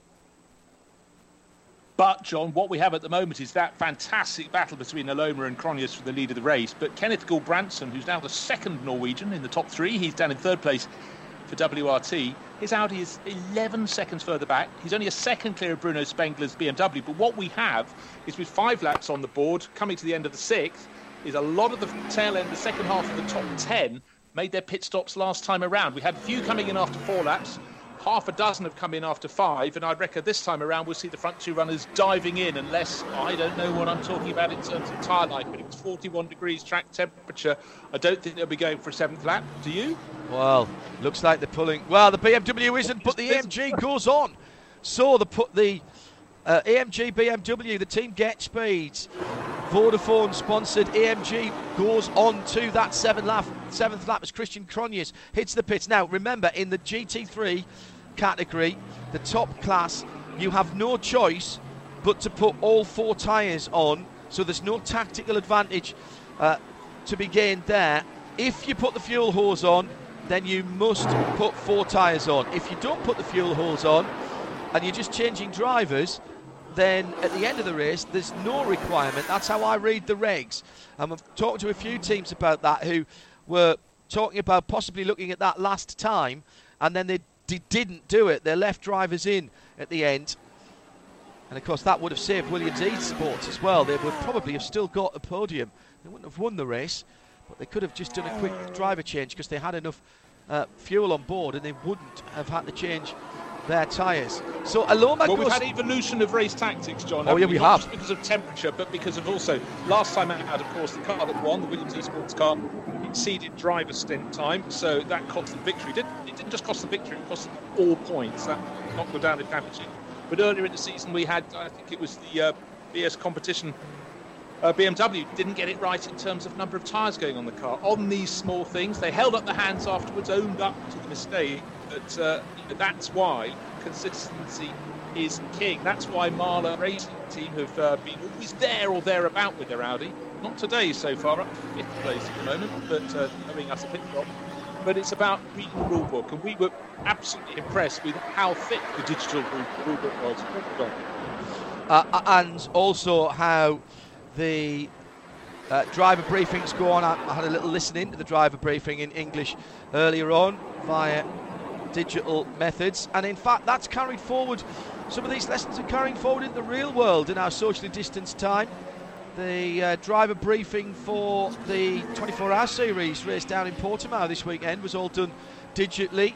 There were some slight changes to scrutineering in the real world with the real cars as well to take into account short social distancing. They've only got uh, they're only allowed four mechanics working on the car, and if they can't be socially distanced, they've got to wear masks, etc. Only two uh, mechanics and the lollipop man allowed in the pit lane, etc., etc., etc. And lessons can be learned, and certainly in terms of our coverage of the real world racing this weekend, we're putting into place some of the lessons that we've gained and some of the tricks that we've been taught by our colleagues in sim racing world as well. All right, we're coming down to the end of the first hour, almost a third of the way through, with the big tactical change at the front. Aleksi Elomaa leading and has not yet stopped. The lead car has not yet stopped for the uh, team that is Vodafone, Vodafone team Get Speed.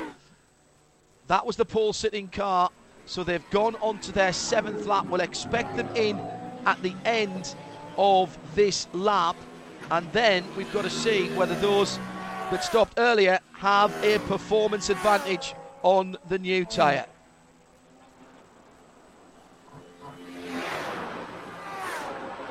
Bruce Jones and John Hindhaugh watching on here at the sixth round of the Nürburgring Nordschleife.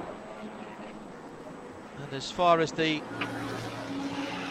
uh, classes is concerned, Claudius Veeds back in front in Sim RC for the Porsche 911 Cup class. It's a Porsche at the head of GT4 as well. That's Carl Jansen in the core sim racing. Uh, nine, uh, sorry, number 303, 718 GT4. Best of the BMWs, Lucas Muller in that class at the moment, and the Audi TCR class, Michael Schurtler for Team Heusinkveld 404. As I said, just over two hours still to go. Bruce Jones joining us. Sorry, Bruce, go ahead. I was just going to say, being scrolling through the time, Sami-Matti Trogen, don't forget that car started from pit lane. That is the class leading car. Sami-Matti Trogen normally races for Williams Esport, but he's moved across this weekend. He's fifth now. Don't forget he started down in 22nd position in GT3. He's up to fifth. It's all over the team. Probably his BMW. So it's been a great drive. Two hours to go. How high can he go? It's all about gathering those valuable points at the moment. Yeah, and he's, he is off kilter, of course, because he's another one that has not officially made a pit stop. Uh, and we'll see if he comes in at the end of this lap. Aleksi Elomaa has to surely. I can't imagine he's going to go for that eighth lap with the temp, the track temperatures being so hot at the moment. At the Nürburgring, still clear skies, 22.9 in the air, 43.9 on the track. RSL on RS1 for our coverage, as ever, of the DNLS powered by VCO.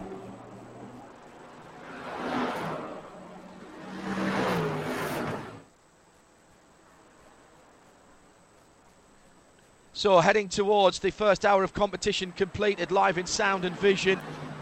Radio Show Limited, our colleagues at Racespot TV in the DNLS, Digital Nürburgring Langstrecken Series, powered by VCO. Bruce Johnson, John Hindhaugh with the English language commentary. Bruce already looking forward to getting back to racing in the real world at the end of this month on the uh, on the circuit here. We are waiting to see whether Aleksi Elomaa, who started from pole position and has not been headed in the Vodafone team get speed uh, at AMG, peels into the pit lane at the end of this lap. Looking at the top of the field, the top three, Bruce, by my reckoning, have not yet pitted. They've all gone for the seven laps opening stint. Top five. Oh yes, of course, because uh, Foley and Sami-Matti, their first pit stop actually wasn't a pit stop. They started from the pit lane. Exactly, exactly so. But I just wanted to point out Jack Sedgwick, one of the cars that has made a pit stop and come back out for the man Filter HTP Winward team is flying. He's down in ninth place. Don't forget that bright yellow car was fighting over fourth or fifth position with the Schnitzelalm Mercedes, but he's set some really impressive uh, sector times on his outlap. So watch for him. Fresh rubber, really going it for, for it in that number 48 Mercedes. Simply ninth for Jack. His real, he- he's normal uh, Mann-Filter team HTP partner, and in fact they were a winning partnership last time uh, out. Uh, busy in the real world uh, with the 24 hours at Portimao uh, this weekend, and that's the, that is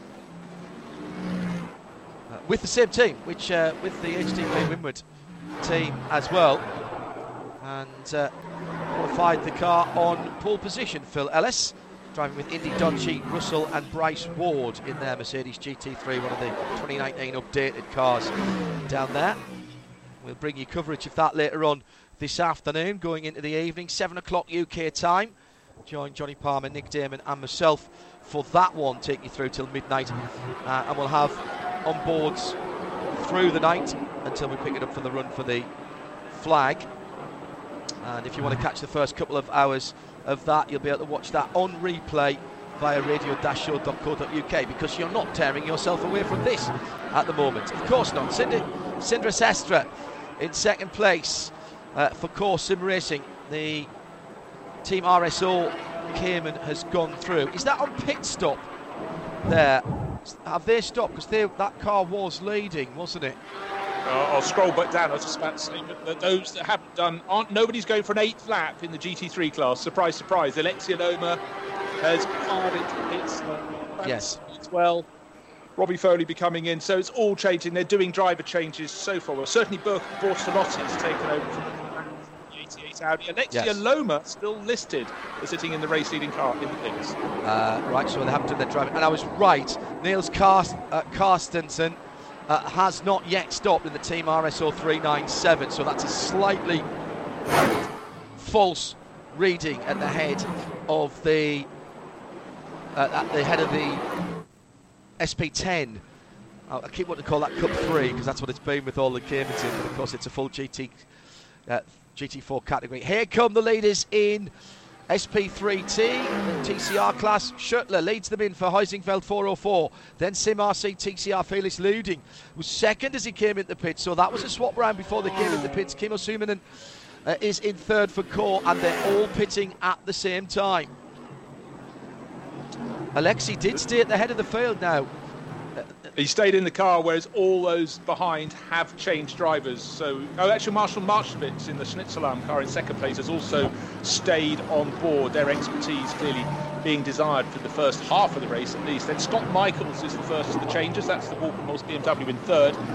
Top three cars just covered by three and a half seconds. It's close. An hour of racing has just about uh, elapsed, and uh, let's see what Michaels can do. I said he was very quick on his outlap, but he's continuing to really put in some great sector times.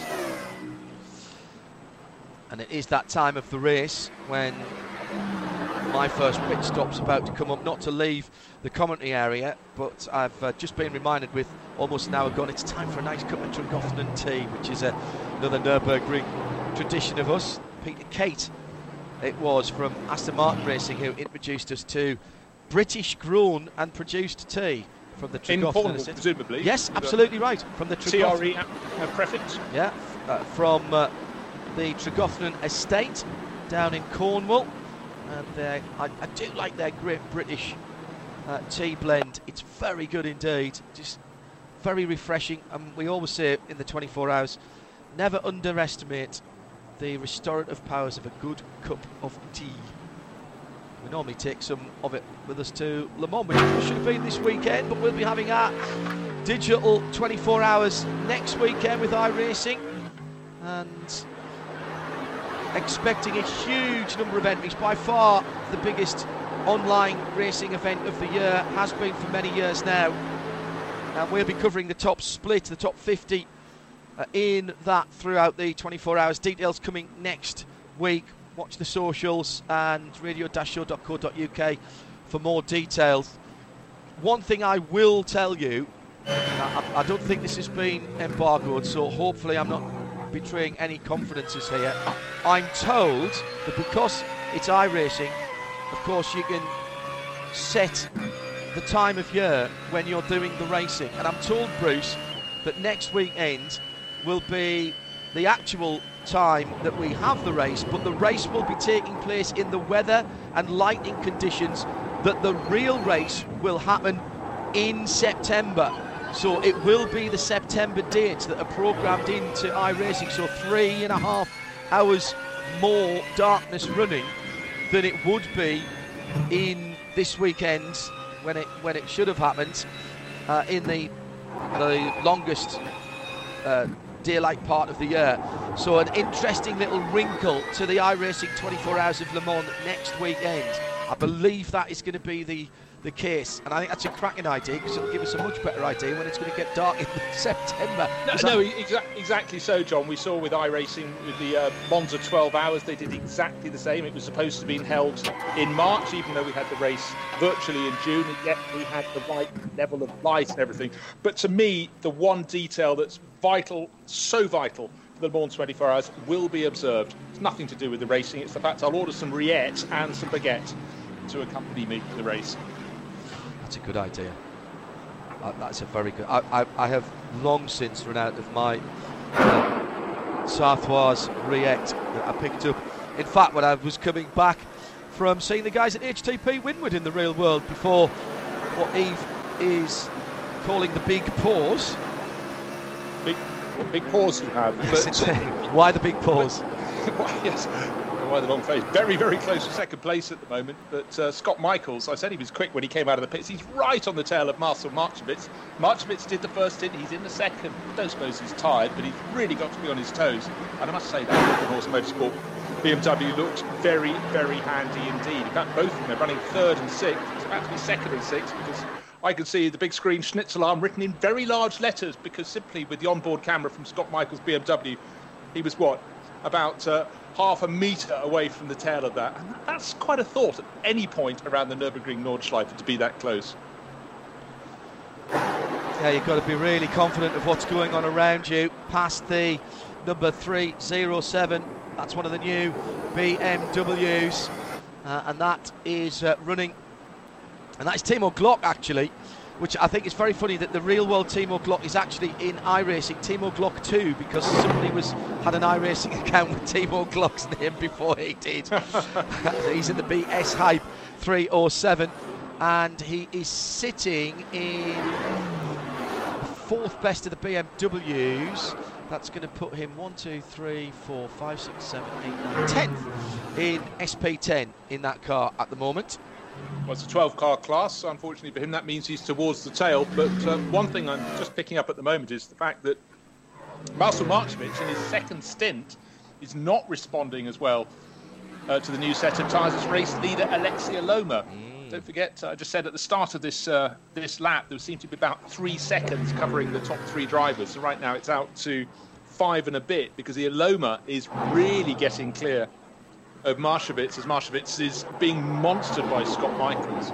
Nearly five seconds between first and second now, half a second between second and third, but it's looking very good for our pole man, Aleksi Elomaa. It's Bruce Jones. I'm John Hindhaugh. Just uh, again, next weekend, the iRacing 24 Hours of Le Mans, expecting somewhere near 1,500 teams to enter in effectively a parallel universe.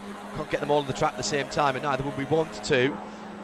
Uh, and that will be in the one that starts European time. There'll be another version of that that will start 12 hours before as well. And we saw some of the teams doing the DN24 run both of those. So effectively, running a, a 36 hour race around the Nürburgring in two separate time zones, 12 uh, apart. But effectively, that meant that team members in the middle 12 hours of that were competing in two different versions of the same race, which blows my mind completely. Uh, at, at, different times the day, 12 hours apart. So jumping out of the car in the middle of the night, you might have been jumping into the earlier starting race whilst it was 12 hours later. And I, I just can't even get my head around that, which is why we saw some of the teams doing four hour stints around the Nür- Nürburgring Nordschleife. Uh, the top split will be the, the top 50 teams by their rating. A couple of wild cards I would expect in there as well. But expect to see some big real world names as well as royalty from sim racing. The sim racing world, as they have to be paired together. You can't have a full team of sim racers, you've got to have some real uh, racing drivers in there as well. And we'll be covering that for you next Saturday and Sunday sharing the coverage with our colleagues, our very knowledgeable colleagues from racespot.tv. Oh, and there's a spin. Oh, it's one of the BMWs from the top class. Is that the BS competition car? I think it was, Bruce. Good spot. Right in front of.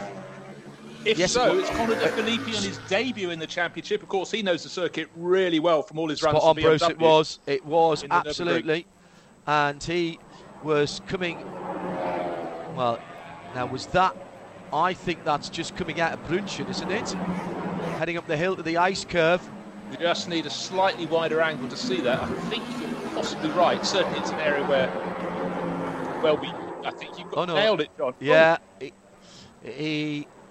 But had he already had an incident? That's the question. Or did he get picked up by somebody going through? It looks like there's already damage to the car. Oh no, he reversed it. Oops, he reversed it into the wall. Well, he's actually done pretty well there. Bit of a deranged rear wing, which I don't think happened in that accident there.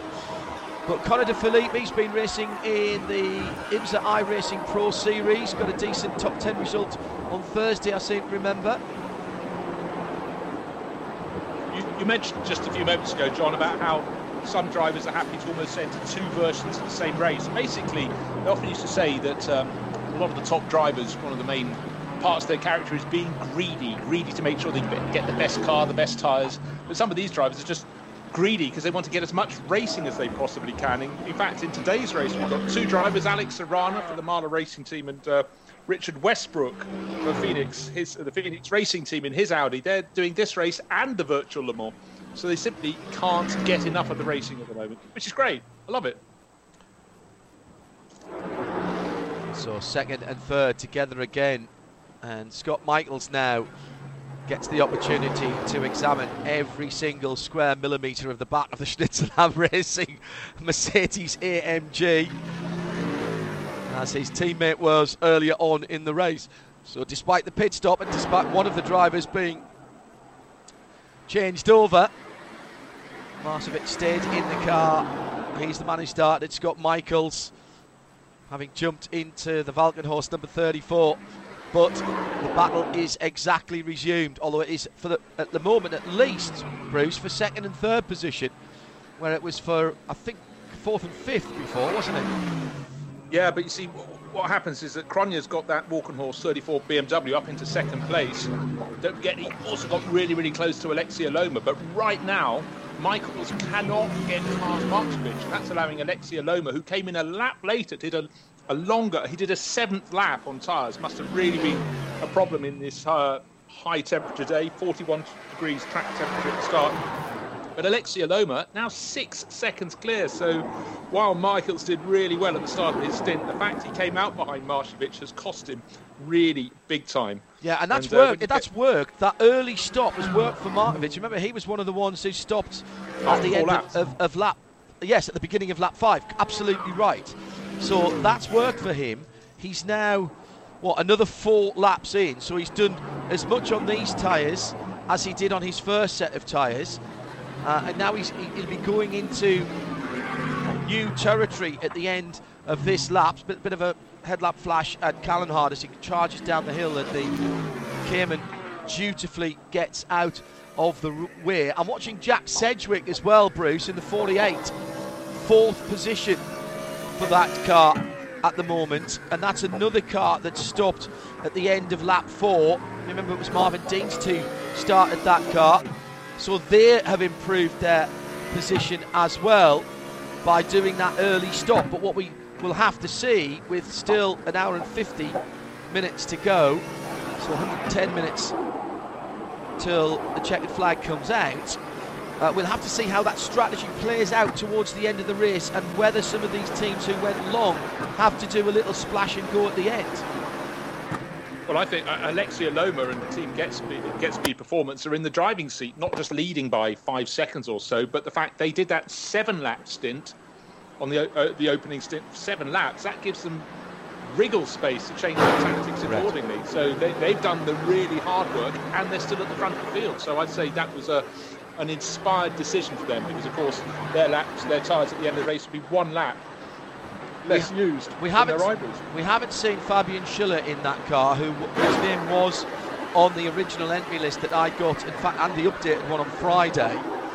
Um, and we haven't seen Fabian. I, I suspect he'll do a full stint in the middle, and then presumably Aleksi will jump back in again uh, at the end, and they'll be they'll be watching very careful, carefully to make sure that the driving time isn't exceeded by any of their drivers. Remember, two hours maximum out of the three by a single driver. And with Aleksi having done, not actually. Well, no, they'll have to make two driver changes. So Exactly. So yeah. I think they, they um, Schiller's fine. I think with every every lap, Elomaa's just gaining a little bit more, which again gives them tactical um, tactical breadth, if you will, the scope to try different numbers of laps. Jack Sedgwick, as you mentioned, going very well, but I must say the previous lap by Scott Michaels, just a tenth of a second down on the fastest lap of the race. He's got onto the tail of Marcel but he cannot find a way past. He'll be fuming on board the 34 BMW. Nothing unfair. Marcel Marchewicz did a fantastic job in the number 11 Schnitzelalm Mercedes, but this is a potential victory, first victory of the year for Walkenhorst Motorsport, going away from them. Tea has arrived, so that's good news. There's such a wonderful aroma to Groffman tea. And I'm being spoiled by my team manager. I've got the Linton Sprudel uh, chocolate as well to get me through the next couple of hours. I've got some chocolate from Mirza Ruth. Ah. Private chocolatiers. Excellent. Anyhow, no more of that. I've got a banana for later in the race. It's sitting on top of a Porsche 917 on my one of my screens. That's a hell of a big banana, mate. Or is it a small 917? Alas, the latter. if only. Size bottle. it is, of course, the uh, big big anniversary this weekend for Porsche with their first win at Le Mans in 1970. And uh, I read a tremendous piece from Richard Attwood, just remembering back to that historic victory for the red and white number 23 back in 1970s, a little before my time at Le Mans, but that doesn't mean I'm not still interested in it. When people say, before, oh, I, I can't remember that's before my time. Yes, yes, but you well, you know what? Get some books and find yes, out more about exactly. them before your time. I completely agree. Also, it's one of the coolest looking cars, that Porsche Salzburg oh. entry, oh. the red with the white pinstripes. You know, sometimes, John, you look at a colour scheme, a race livery, you think it looks quite good, but some seem to mature as the years pass. And it made the 917, which was a very delicate looking car, look even more delicate against, of course, at that stage it had just had its battles with the more brutal Ford GT40s. But it's a fantastic livery, and I loved it when Porsche brought it back a couple of years ago. Yeah, it, it, it's one of those timeless ones, really, Bruce that just seems to me to keep on working. We had the Pink Pig as well. We had the Derek Bell white and blue car. Porsche are quite eager to revisit their classic liveries, and my goodness, they've got plenty to choose from, haven't they? Well, well, exactly, exactly so. And for Porsche Salzburg, of course, they had the flip one, white with the red pinstripes as well. But you see, yeah. it looked like a non-works livery, which indeed it was. Um, but but also privateers, when you run a team, you've got full scope. You don't have to think into any corporate colours, and that's why some of the best ever liveries, to my eye, those that were entered by the privateer teams, particularly those that had a benefactor who could underwrite all the bills, who didn't need that nasty writing all over the place. Of course, that was the sort of age back in the late 60s, early 70s, and uh, I think that's why that livery is, is so much loved. What is happening? Schnitzelalm still holding that second place, still Scott Michaels being boxed up behind, but with every lap, you'd have to say chance of Walkenhorst taking their first win this year. They've had a second, they've had a third it's getting tougher and tougher for them. They've got to make that move into second and then pull away. It's Bruce Jones, I'm John Hindhaugh. And an hour and 45 minutes, so not still even at half distance. Here's how it stands.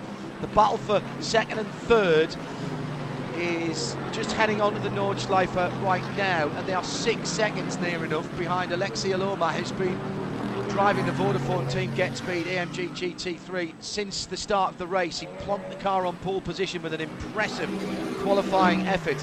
So it's Marchewicz for Schnitzelalm, the light coloured, almost the Manthey Grello coloured AMG, isn't it? For um, Scott Michaels of Walkenhorst. Then six and a half seconds further back, Jack Sedgwick has used tactics and speed to take that car up to the Mann-Filter Team HTP Winward car up to fourth position, and they have done one driver change. Phoenix and Max Hofer is in fifth position in the 44, another six and a half seconds further back, and then the same distance back to Team BMW Bank, the 107 and it's Niels Hogan behind the wheel of that car. Ben Tuck has taken over the number 35 Walkenhorst BMW in seventh position. Mirko Bortolotti introduced into the action for E-Team WRT. The 88 car is in eighth. Marvin Otterbach is in ninth. And rounding off the top 10, the HR BMW Team Green Hell BMW, that is Jens Klingmann in the 10th position in the 1-1-2. Porsche Cup, Simon Grossman now leads for Sim RC Cup 2 from Asher Racing's Martin Kirak. That's 276 from 227, and all of a sudden, there's 11 seconds between those two cars. Black Falcon another six and a half seconds further back in third. That's the Porsche GT Cup category. That's the effectively the uh, Porsche uh, Carrera Cup cars.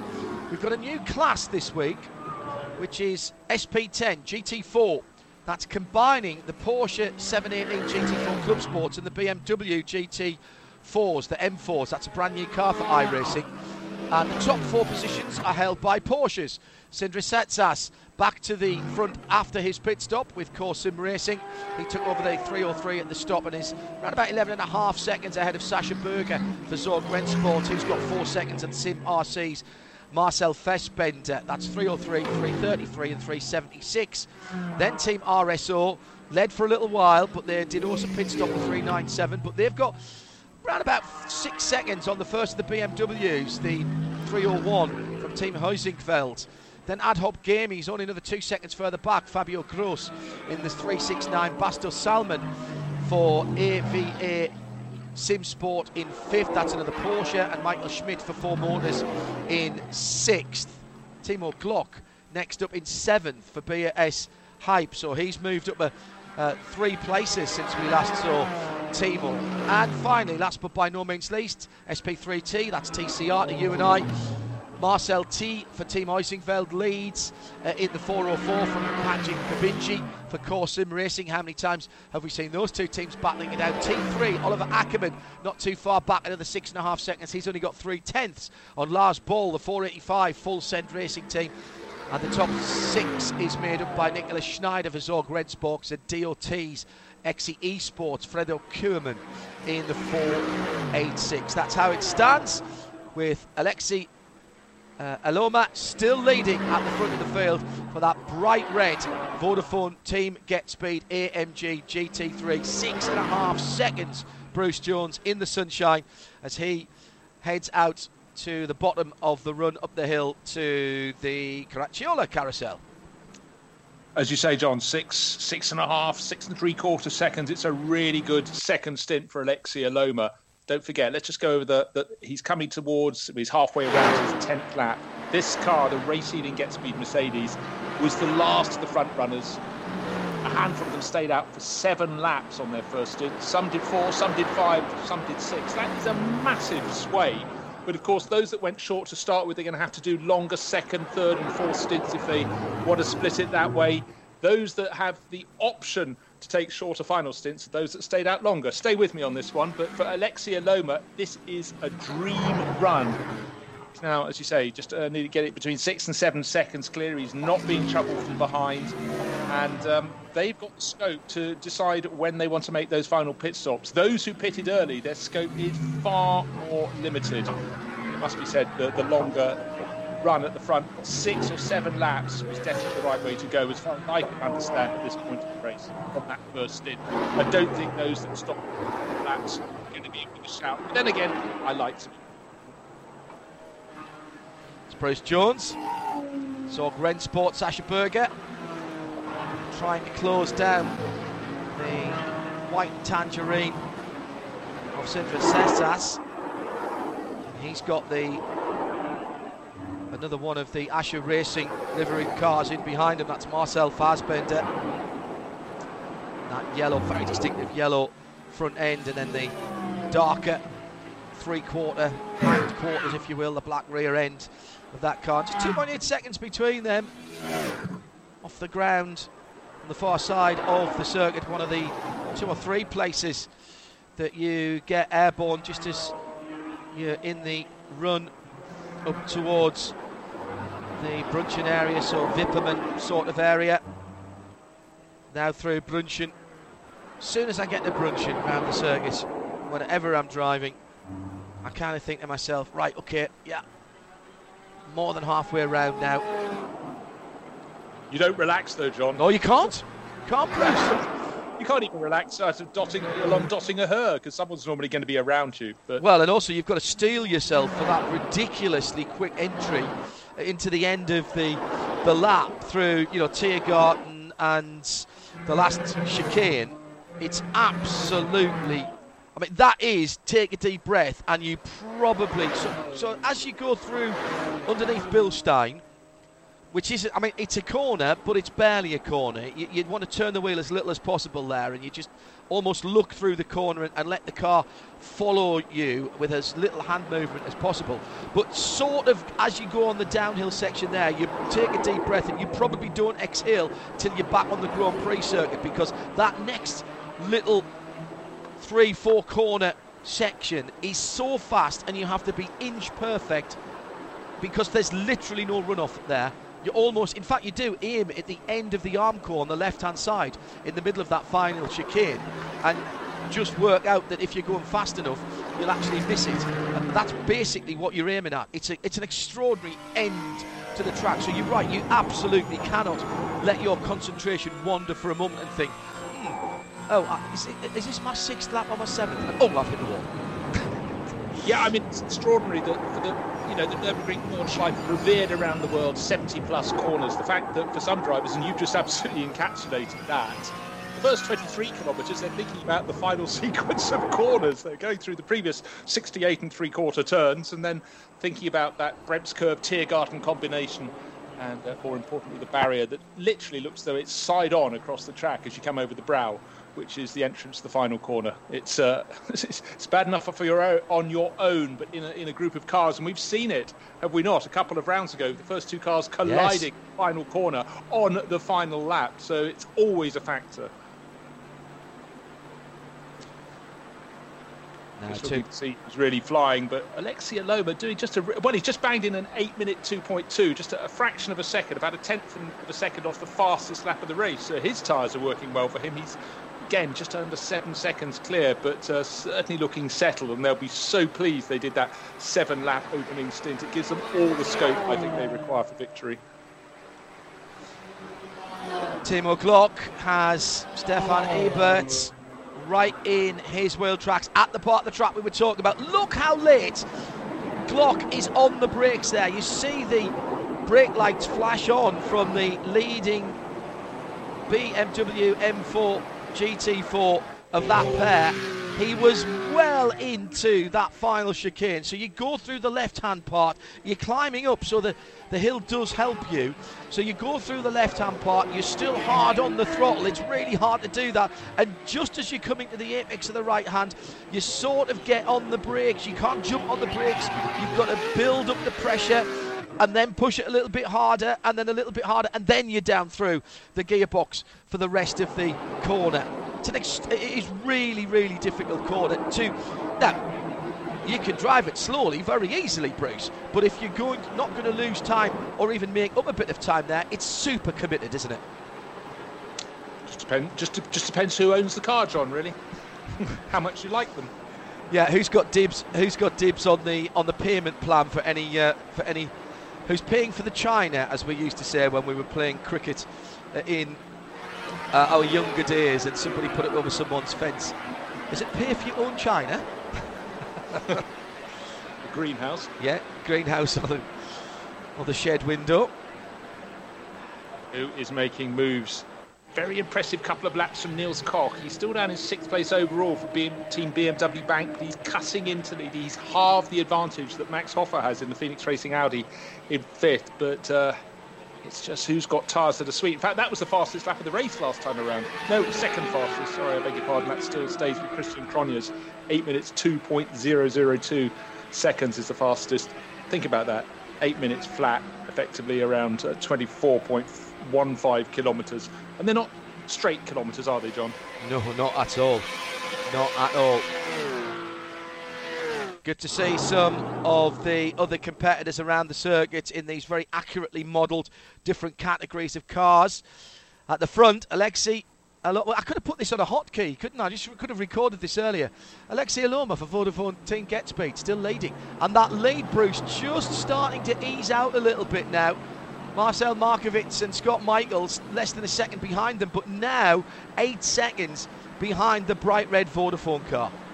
Yeah, the other thing that's uh, worth pointing out is that Scott Michaels, after all his attempts to get past Marchewicz, is nearly a second down. So Marchewicz can relax a bit. But the previous lap, we're just talking about it, I mean, it's 2.2 uh, for Aleksi Elomaa. That's why he was able to stretch that advantage uh, by one and a half seconds. And that's pretty good at this stage in the race. Some of the teams will be thinking about making their second round of pit stops. We've got 10 laps on the board. Some stopped at the end of lap four. So those that want to do sixes and most of the teams will be doing six track stints, will need to start coming in this time around.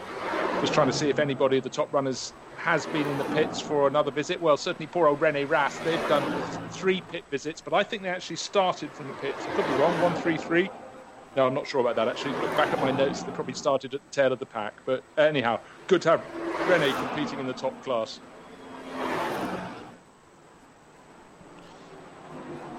Yeah, just over eight seconds then. Still Jack Sedgwick putting in decent times as well in fourth position. Keep an eye on that Mann-Filter team HTP Winward car in fourth.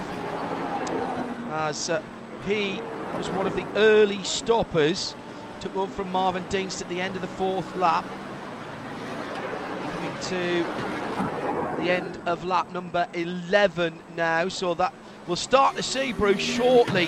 How the tactics are going to play out from some of those early stoppers and whether they're going to do six lap stints to bring the cars home from here uh, or whether they're going to try and stretch it to seven laps. And those four lap stints will take them to the 23 24 even if we were to go to 24 laps that would work out with seven lap stints from here yeah, we've already actually started to have some runners make that second uh, round of pit stops. I just mentioned it. Uh, those that have done so, Michael Bazouk is now in the Adrenaline Motorsport BMW. Søren Galogyi, uh, the Ring Fiat Sim Racing entry as well. They've made their second pit stops. They probably did were the group that did four laps on the opening stint. They might have stretched it to six or seven for the second. Uh, they're now down outside the top ten, still waiting for a show of hands from Aleksi Elomaa and Get Speed Racing for eight seconds to the good. That's such a nice cushion for them to use. But they've already sort of effectively rolled the dice by doing that seven lap opening stint. That's just space I, I, do like this change of or, or, this variety of tactics in the same as we've got a variety of manufacturers at the front. Mirko Bortolotti sitting in eighth position in the 88 for E Team WRT, running their real world colours as well. He's got about 10 seconds behind him and about 12 seconds in front of him. So he's in isolation in terms of his class position at the moment, but you never really have a clear lap, seldom have a clear lap, other than the first lap uh, here at the Nürburgring Nordschleife. The advantage in sim racing, of course, that we have is there are only 50 cars out there, not 170, as we probably 150 to 170. I think the upper limit now, even for the N24, has been uh, capped at 170. First year I was there in 2007, uh, which was this weekend in 2007, interestingly enough. Um, we started 229 cars. It sticks in my memory exactly. It was the weekend uh, after Le Mans, and uh, it was sorry, it was the weekend before Le Mans, and it was 229 cars. And I remember it was this this weekend because it was my first wedding anniversary. Having been married in the week of Le Mans the previous year in 2006. 14 very happy years celebrated this week, and believe it or not, the first time that we have celebrated, been able to celebrate our wedding anniversary in our own house. First time we've been at all. Well, everyone wants a sort of summer wedding, but we do forget that motor racing tends to happen in the months where the sun shines. Perhaps you could always have it in your own house if you did it in the end of November, but we don't think like that, do we? Yes. Looking to see who's making the moves. The Mahle Racing Team, 13th place overall, it's will impressive. rise when the pit stops come to be. Yeah. Don't forget they're the championship leaders. They started at the tail of the pack. They may well come on strong. Alex Arana, who's racing here, he's also doing the virtual uh, Le Mans this weekend. He's got a lot to do, but he's been putting in some decent laps. But uh, it really is, uh, how should we say, recovering from a, a, disappointment. Start at the back. You can't just drive to the front, however good you are. And Alex partnered this weekend uh, by Sami-Matti Trogen, so he's got probably one of the other quickest drivers in the field. Yet it just goes to show you've got to pick your way up through the field, and that's not easy on the Nordschleife at all. And in GT3 they started 21st out of I think the 21 starters. And uh, though they're trying to fight back, it's it's a really really tricky one for them.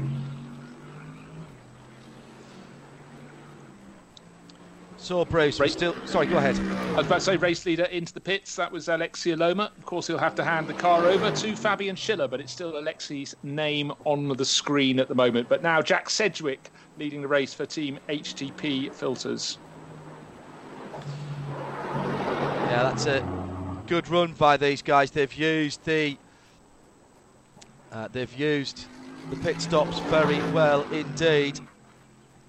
So Sedgwick leading at the moment. So was that a stop there by the Vodafone car? Yep. Good. Okay. Sorry, took my eyes off that. Oh, it's just, no, it's just, no, so did I. I was, uh, I was checking something else, scrolling down. So the second stop has been made. So they did seven laps and then four.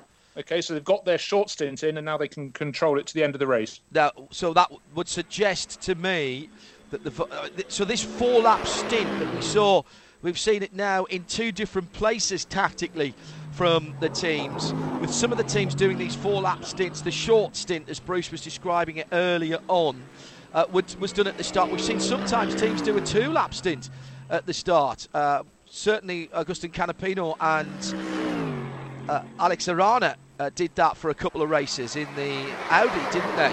And they made Sometimes that they had damage, though, John. Yes, Sometimes that's true. Damage. Remember that Canapino was leading, I think, about round three, and he was taken out halfway around the opening lap. The rest of the pack came through. The car was clattering off the barriers, and so they had to serve the time in the pits to get that damage sorted. Some of the other damage that drivers have picked up over the course of this series in the individual races, they think it's all right. I can run my normal stint. It may be straining the car slightly, but I'm not going to come in for an extra pit stop or a very early pit stop and, right. and ruin our tactics. I have news. I have news from GetSpeed, and thank you for tweeting at RSL underscore studio. My entry list earlier on had, um, in the week, had Fabian Schiller involved. Now, Fabian's not been able to join us this weekend, uh, and because of the fact that there is no pro real world driver and GetSpeed, They're doing a lone wolf race with Aleksi. So Aleksi's going to do the full um, three hours, which is allowed, but they have to dri- serve a drive through. They knew the rule, uh, and we just have had a chance to fulfill it, say GetSpeed. So they've come in and driven through, so that wasn't a pit stop in the fullest sense of the words, Bruce sadly, this in all of our drivers aren't available this weekend. Let's see how this works out towards the end. So, yes, that was a four lap stint, but it will become a whatever it is to the next stop because there would have been no, no service allowed there for the GetSpeed team. So, that's an extra trip down the pit lane with no service because of the fact that uh, Aleksi Elomaa is doing the race on his own. And that is one of those supplementary regulations that we were talking about. They knew that, they've, uh, they've uh, advised the organisers of that.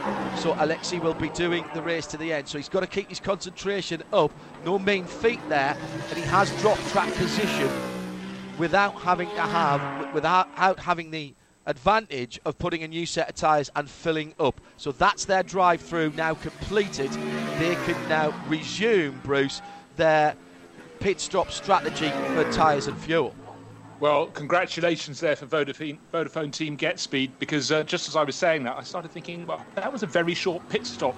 It was a drive through. Because I was thinking, right. how has he managed to emerge in second place? Great answers. And again, it shows us the twists on the rules and the way you can uh, play this. Another driver who seems to be down for singleton entry is uh, on my entry. This is Race Union Marvin Otterbach. He's yep. fifth place overall. Have yet to get a second driver listed to him. Another one who looks like he's driving on his own was Dirk Muller, but Adam Christodoulou is showing that Black Falcon Mercedes. Adam, I think, is on board at the moment, but some way down the order, yes, he's down in 15th place in class place overall. But uh, I'll keep an eye and see if anybody else gets into the 87 Audi for Race Union. But right now, Marvin Otterbach uh, doing a decent job there. But uh, at least now we have explanation of how Elomaa's served the two pit stops, but yet is in second place. Yeah, exactly so. Exactly. So busy weekend. We're calling it our best of both worlds Saturday and Sunday here with the DNLS uh, looking at surely the most challenging circuit, whether in virtual or real world, and the top drivers competing in round six of the DNLS powered by VCO. This is the H&R three-hour race as part of the championship, which runs through till October this year in the virtual world. The Mann-Filter car leading at the moment, Jack Sedgwick's a little bit of damage on the front right-hand side of that. We've got uh, full metal or perhaps full carbon racing coming your way as well this weekend. It's already got underway at Portimao. You can catch up with it at the end of this event via our player. Uh, and then join us for live coverage into the evening hours and the darkness at Portimao uh, at 7 o'clock UK tonight. You talk there of the damage on the front of Jack Sedgwick's number 48 Mercedes. Don't forget he had that really fearsome battle in the opening laps, really close with a Schnitzelalm car when Marcel Marchewicz was in front of him. And we also thought that Marchewicz had hit the back of the 34 BMW, the Walkenhorst car that had Yep. Christian Krognes on board. It got very, very close, third back to seventh place. Krognes worked his way forward, nearly challenged, well, he did challenge. He got half a second off Aleksi Elomaa, uh, but right now the 34 BMW is in one, two, three, sixth position overall. Good early laps from Scott Michaels, but uh, he's backed off a little bit. In fact, he's just served a second pit stop as he also had a drive-through penalty. I'm trying to work out the times. Yes, on elapsed time, he could have done a second uh, regular pit stop for Horse BMW. Keep an eye out for that car number 34. But leading the way, it's 48. It's Mercedes. Is Merkel And bought a lot? Sorry, go ahead. Go. Ted. No, No, no, yours. Uh, has Mirko Bortolotti? He lost his rear screen on that uh, Audi. It's from the Helicam shot. It, uh, The 88 Audi from WRT. Let's take a look. I'll Well, have- I'll have a look at that next time. Yeah, well, he's not near anybody. He's not fighting with anybody that could have led to. Five seconds down on Niels Koch in fourth place. Now Elomaa back in the pit. Cedric in the pitch as well. First and second in pretty much together. Right, well, that then, in terms of stints, works very nicely for the Mann-Filter car. It was a four lap stint at the beginning for Marvin Dienst. Sedgwick's just done seven. And is he getting out of that car? Or will Jack do another stint in that machine? Remember, Marvin or another. I think there's only two drivers against that one, isn't there? Yes, there is. There are. Yeah, did Marvin do four or five on his opening stint? I think he might have done a five. Stand by. Yes, he did do a five. Yes, you're absolutely Five, right. and then yeah, because the ones who did four aren't really featuring at the moment. So he did a five, then a seven. So they've got 12 laps on the table. There we have it. Yeah. And Marvin will have to get back in that car at some stage to fulfil the two driver changes. That's part of the regulations as well. No driver can do more than two hours of the three, and you must have two driver changes. So you can't just have one driver do two hours straight through and then the other driver do the last hour. The GetSpeed car in the pits as well. Now that was a proper pit stop because that car took tyres. So He also seems to come. He's out ahead of the Mann HTP car. yeah, that's crucial. well. Came in behind, out and ahead. And that will be down to putting, presumably putting a little less fuel in. Because remember, he only stopped uh, for fu- Aleksi only stopped for fuel at the end of lap seven.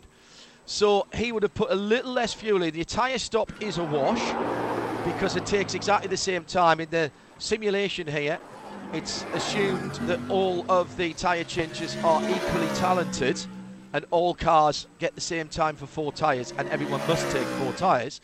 The fuel, and this isn't always the case at the Nürburgring, the fuel flows at the same rate, so the only difference would be how much fuel has gone into that car.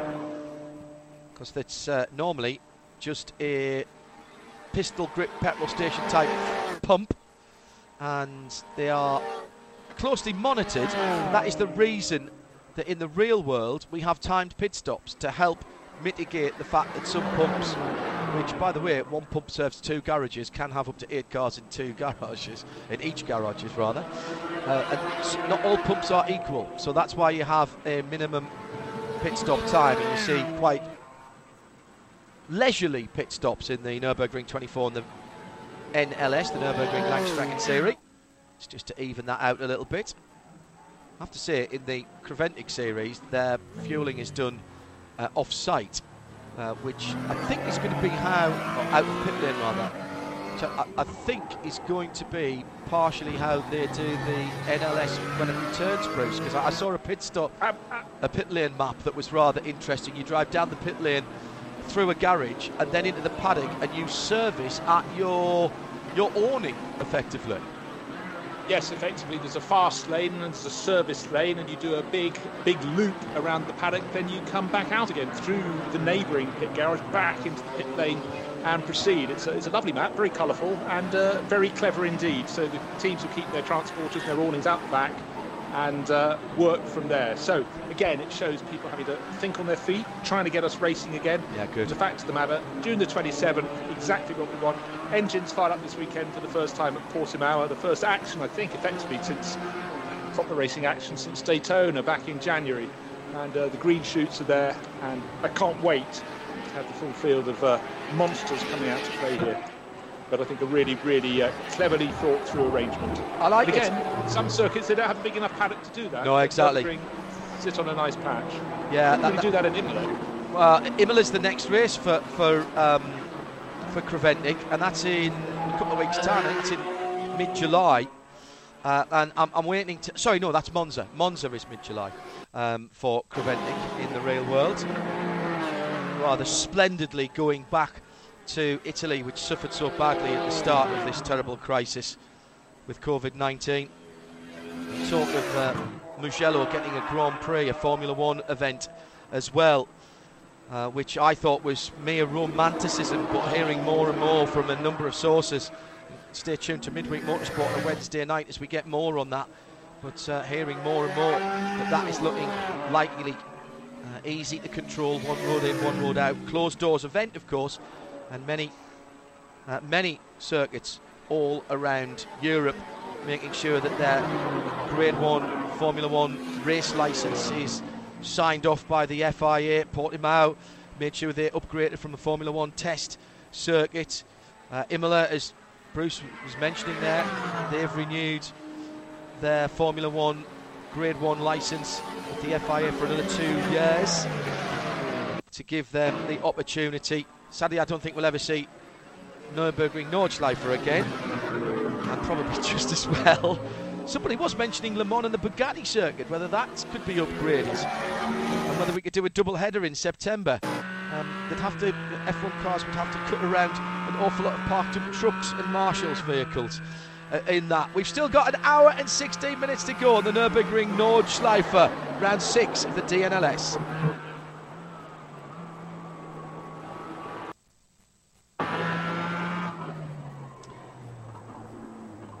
Formula One at uh, Mugello, Bruce.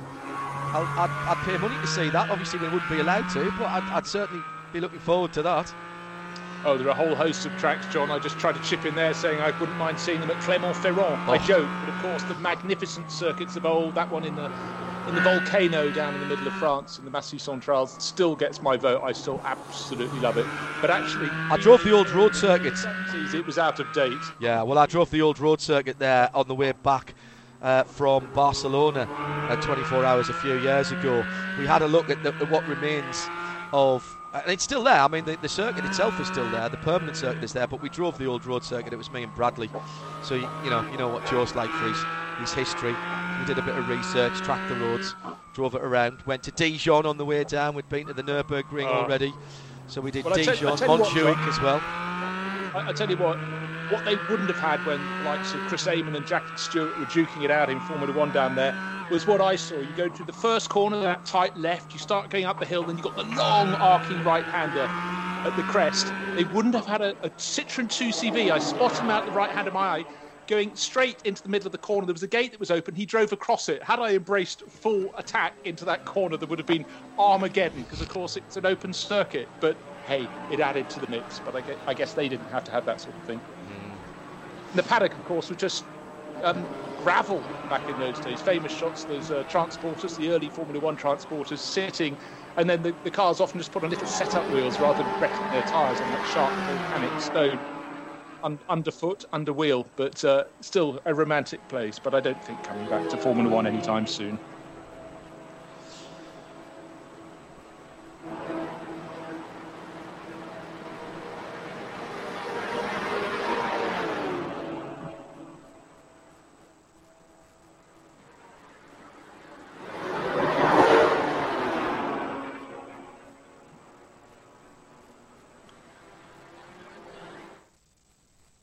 Sights and sounds of the Nürburgring Nordschleife for round six of the DNLS. Hey, how, here's how it stands. Team BMW Bank are leading after the latest round of pit stops. The 107 car is in the hands of Niels Koch, with Mirko Bortolotti nearly 30 seconds behind in second for the Audi of E-Team WRT.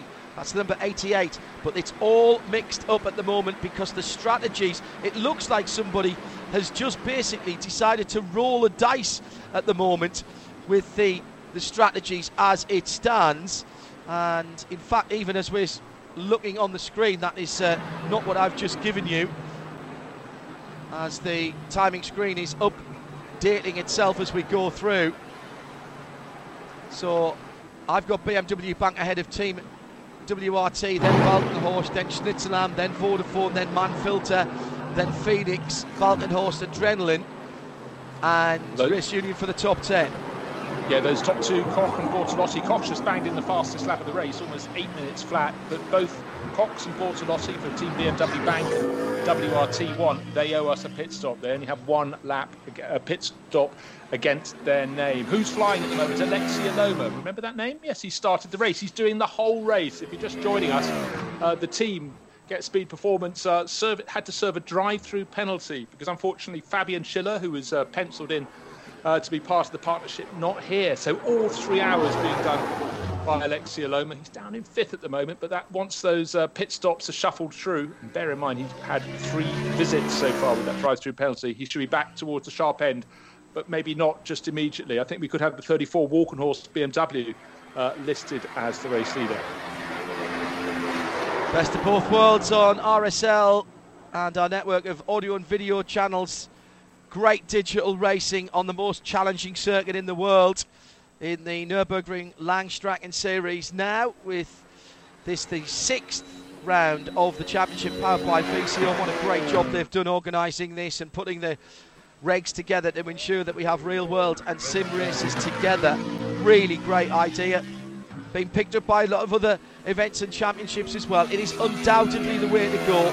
Remember, sim racing's been happening for a very, very long time and has an established community like the guys at RaceSpot.tv who are providing us with the coverage and who we've been working with with uh, on a number of other events as well, like the guys from iRacing, Drew Adamson, Cisco, and the guys in Boston, Massachusetts, who we've been working with on the IMSA side of things as well. Well, that hasn't sprung up overnight. It hasn't sprung up in the last three months when we've had no real world full metal racing, as Bruce Jones has termed that termed that phrase. No, that's been going for years, over a decade at the very highest level. And it's good to see some of the big names being recognised now with BMW using the likes of Alexander Voss and Lauren Heinrich to tutor and mentor their, real world stars. Catsburg, Spengler have all benefited from help from those guys. We had Maxi Benecke, 10k Benecke racing in the digital 24 hours. Oh, bit of side by side action there. So Sport, the Avia car, sort of muscling its way through, heading up the hill that insanely quick part of the circuits through Klostertal and heading up towards the Steilstrecke. The bottom of the hill for the Caracciola carousel. So full, full-blown, top quality digital racing now and then over the rest of the weekend. The 24 hours of Portimao with the Creventic series underway now. John, uh, Johnny, and Nick looking after the early parts of that. At the moment, you can catch up on that with our video and audio players at the end of this race, and then join us live from seven o'clock tonight on RS1 and RS3, plus sound and vision as well. BMW, Timo Glock into the pit lane. Timo driving one of the brand new BMW Z, uh, excuse me, BMW M4s. That was the BS hype car coming in uh, fourth best of the BMWs at the moment, but they are running in a class with the Porsche Caymans. And the best of them is Fabio Gross in fifth position in that SP10 GT4 class. Good to see a bit of variety in the GT4 category. Uh, and, you know, well done. You've got to say well done to iRacing for continuing to improve and putting out another another update recently. Yeah, no, it's fantastic, and it goes to just show that the evolution is so, so super quick. And uh, for BMW, obviously have just sung their praises pretty much every weekend for the way they handle their uh, the sim racing. They've really taken to it uh, 2020. Another streak to their bow. Not yet on the pace those uh, 718 Caymans that are holding down the top four positions. But I must say, Fabio Gross has been putting in some very, very decent laps. As I say that, his previous one wasn't very good, but uh, certainly the class the uh, M4 field, 13 seconds ahead of Andrei Rajkovic for Team Heusinkveld.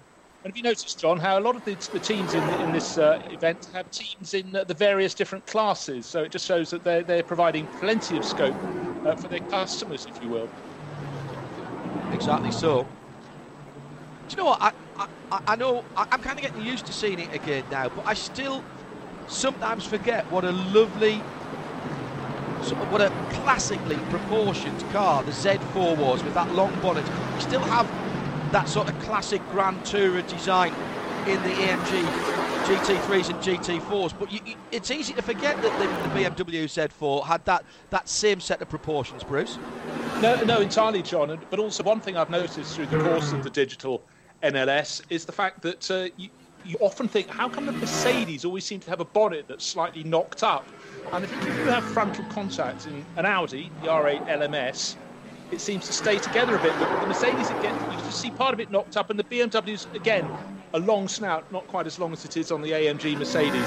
You can see their frontal damage much more, and I guess that is incredibly realistic. You have the longer bonnet, it's got more scope to be knocked out of true. It's maybe not quite as uh, I, I suppose, sort of strength in, in, a straight line impact. Small things, but you think about Adam Döttinger Höhe coming back slightly up giving drag where you don't want it. And you know what? In this, in this gaming with VCO, that will be super accurate in terms of the aerodynamic. So he bought the other cars. Again, yeah, I, I, love the proportions of the, the Z4, which was a car we'd started all the success real world, winning Spa 24 hours, Nürburgring 24 hours. Great Just uh, looking down through the timing screen at the moment. And by the way, if you are following along on oh speed right in front of the leader, oh, the erstwhile leader, should I say, Aleksi Elomaa, the pole man, just coming out uh, of uh, just coming out of the Schwalbenschwanz towards the end of the lap and just riding that outside curb a tiny bit too much and a real heart-stopping moment for the now fifth place former pole sitting and leading car of Aleksi Elomaa. Remember, he's driving on his own, so he's had to do an extra pit stop with no service to drive through effectively. He's well, got Marcel Marchewicz in his sights now, Bruce. Yeah, and the race leader, the effective race leader is Scott Michaels in third place because we've just had the top two cars, Team BMW Bank and WRT Audi, coming in. They are only now making their second pit stops. They've done two batches of seven laps. Bear that in mind. That could bring them in strong in the latter stage of the race. So one, two, and three will be 34 well. BMW, 11 Mercedes, and the man on the charge for Vodafone Mercedes. That could so easily have been taken out with that spinning car, John. Well, uh, Kenneth Gulbrandsen is back in the E Team WRT car, but that car hasn't moved yet. It's off to drivers right here. So Kenneth will rejoin Kai Kashuba for Team BMW Bank and out. Scott Michaels goes across the line. Marchewicz goes across the line. Elomaa goes across the line. And the two cars are still in the pit lane. We've got enough data now to make a prediction, Bruce, of 22 laps. So eight laps to go from here. Now, I have a suspicion that we're on the cusp of 22 or 23 here, so another seven lap stint is not going to be enough for those guys who have just stopped. That will not be their last stop. But then again, Scott Michaels, Marchewicz, uh, and the third place car, they can't get to the end either from here. So everybody, I reckon, has a stop to make in that in that top that, that top tranche of runners. It's great. The, the opening rounds of this championship, John, we had pretty much a, a standard format: seven laps, seven laps, etc., etc. But this time around, we had people after four laps coming in, five, six, and seven. How can you have that much scope?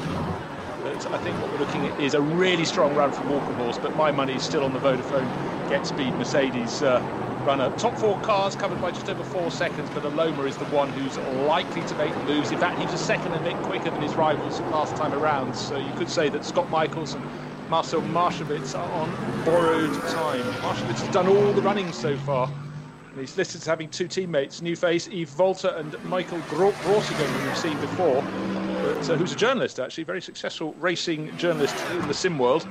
But, uh, you'd have to say that uh, Aleksi Elomaa, we know what he can do. He's shown it in the first two hours this race, and he's only four and a bit seconds off the race lead. He's sitting very pretty, John.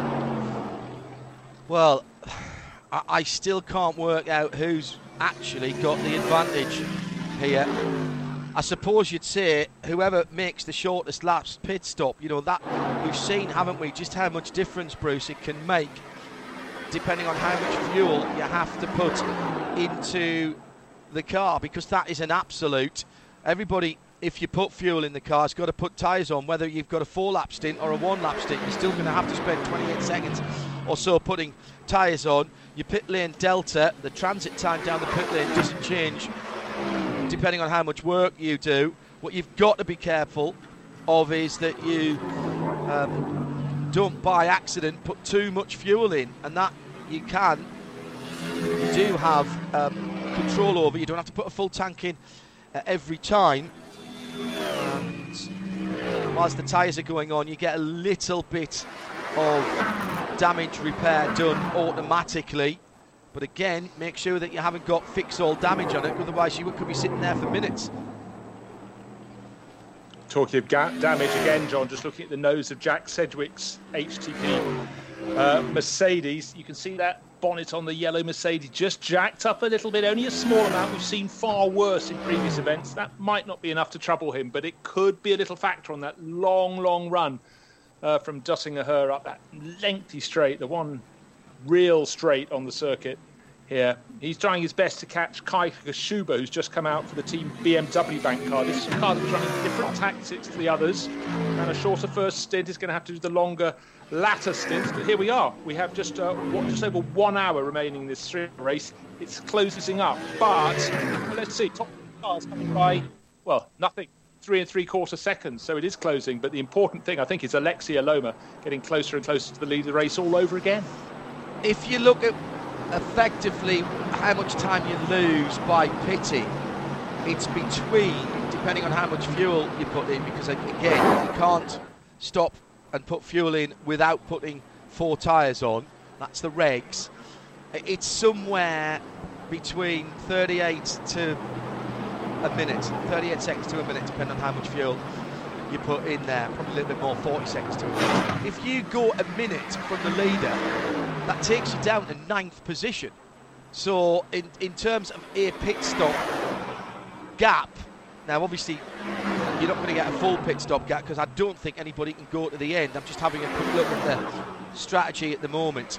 Anybody who no, stops, they've all served two pit oh. stops, oh. John. They can't can't go to the end. No, exactly.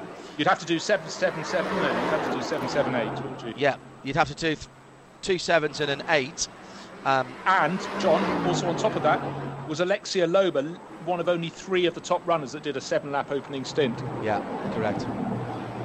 Gil Branson, I think, did a, a seven as well, didn't he? Uh, yeah, he, he was running. He was promoted to second place, and um, had been second in the very early laps of the race, fell back to about fifth or sixth, up to second, but where's his car? It's down in eighth place at the moment. 53 seconds off the lead, but Jack Sedgwick is just in fifth. Moments ago, we had 10 and a bit seconds covering the top five, so it's good. Yeah, I like it. Sami-Matti Trogen was another one who did. He started from the pit lane, of course. He did a, set, uh, a, a seven lap stint. Alex Aranas Alex Arana, excuse me, did a short stint, did one of those two lap stints that we've seen them do before. Then he did five, and now Sami-Matti's back in the car. I've got a feeling they should have done one more lap before Sammy got into the car. Then they would have done their last pit stop. But I think they're going to be a lap short here. Uh, also, just done a pit stop was Adrenaline, and they've done their two driver changes. Gulbrandsen and Bortolotti, yes, Gulbrandsen's back in that car, so they've done their two driver changes. Uh, team BMW Bank has got Kai Kashuba uh, behind that, so they've had three drivers, so that's two driver changes, perfect. Spengler, uh, Niels Koch, and now uh, Kai Kashuba, so they're okay there. Scott Michaels is in, so they needed to change drivers before the end of the race. So Scott has done a. What did he do? did he do a six or a five lapper? I reckon, and he's, He's now on his second stint. yeah he's on his second stint, so he needs to swap out and get somebody else in to the end of that race. Now, what they could do if they're clever, Bruce, is go maybe one or two more laps with Scott, and then make their last pit stop and do a six or a seven to get to the end of the race. Still predicting here. Oh, oh, the cusp has gone the other way. And the teams will know this. They use strategy software as we do here in the Global Broadcast Centre. Now predicting with 57 minutes to go, 21 lap race. But 21 swung the other way. It Okay. swung the other way. All right, another bit of 21 news. lap race. Well, that, that, that really, really is interesting. And I must say, for GetSpeed performance with that long seven, seven lap opening stint means their latter stints can be shorter than their rivals, which is good news for them.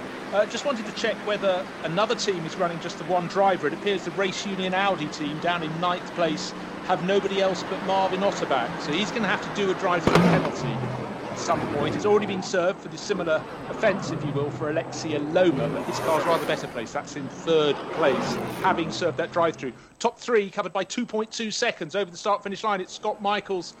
And in the same shot, the bright yellowy green Schnitzelalm Mercedes, Marcel Marchewicz and Alexia Loma. Almost impossible to see the GetSpeed Performance Mercedes under his rear wing. So it's BMW leading the way from a pair of Mercedes. 2.1 seconds now, first through to third place. Cracking, cracking stuff. and this is where it's you know it, it, is unraveling now. It's like when you watch a uh, four x four hundred meter relay and everybody starts in their lanes with a stagger. Uh, and I always remember David Coleman, that the, the brilliant athletics and football commentator. You know, at the halfway around the second lap, the stagger starts to unwind and you start to see things and then they break for the last couple uh, of laps and they're all on the inside. Well, what we're in now, we're seeing the tactics unwind, Bruce, as we now get to where almost everybody has another stop, but this how close it is. It's gone back up to 22 laps again at the moment, so this is all going to be about the pace at the front of the field. I thought we were on the cusp between 22 and 23. It appears we're on the cusp between 22 and 21 lap race. That would make it one of the shorter races that we've seen, but in this heat, you can understand why the pace hasn't been there throughout these six, seven lap stints, and nobody's gone for an eight lap stint. No, but um, it must be said what we've seen very clearly last round two weekends ago and now is once the track temperature goes over probably the mid 30s, in both races it's been over 40 degrees, tyre wear is absolutely, it really, really falls away. They don't have the options they had before, and uh, that's making it all the more interesting that uh, GetSpeed Performance managed to do that seven lap opening stint. It really gives them a helping hand. The latter stage of the race, they can afford to do a stint that's a lap shorter than their rivals. And in terms of tyre life, I think that's going to be massive. But right now, Elomaa has got ahead, got to get ahead into second place of Marcel Marchewicz to make his life easier. I'm sure he can still go on to win from where he is.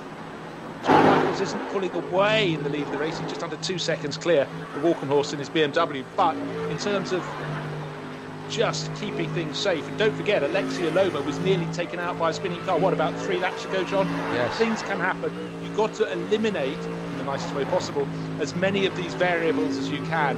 Right now, I think Elomaa, for his peace of mind, needs to get past Marchewicz. But this is the best race we've seen from Marchewicz. Really, really strong for Schnitzel.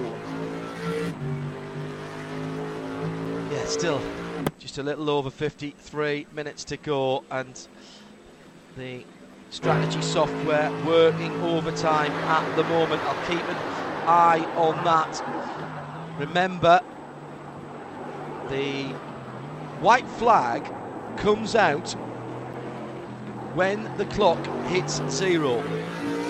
And this, we say this at, every one of these races, Bruce, but this one could be so important, particularly if you're one of the teams that have done at that point two sevens and are halfway round your seventh lap in your third stint.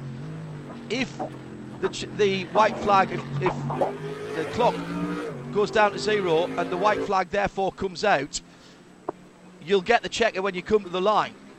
If you tell you what, though, oh, John, it's if I to be was tight, you halfway, know. if I was halfway around uh, my my seventh lap in the third stint and the team hadn't let me know which way it was going, I'd be very, very cross with them because by that stage, even I would have worked out what's happening at the front of the race, how many laps it's going to go to. Uh, just one thing I want to flag up Kai Kashuba, third driver in the Team BMW bank entry that was started by Bruno Spengler, some really quick laps from Niels Koch, setting the fastest lap of the race, is really, really catching those in front.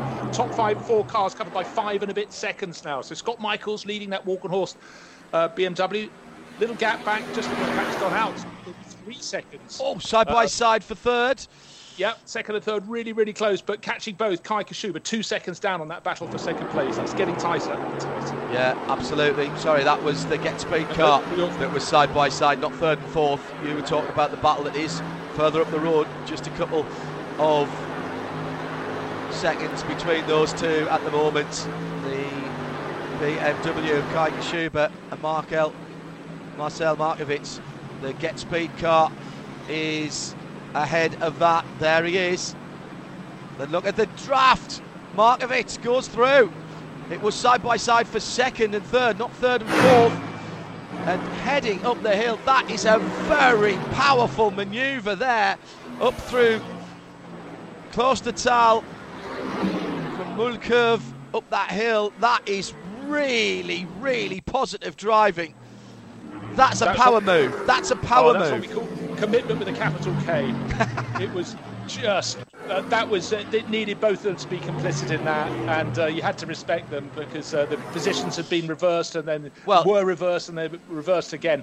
And then there's traffic up ahead, side by side they go it, it all was, over again.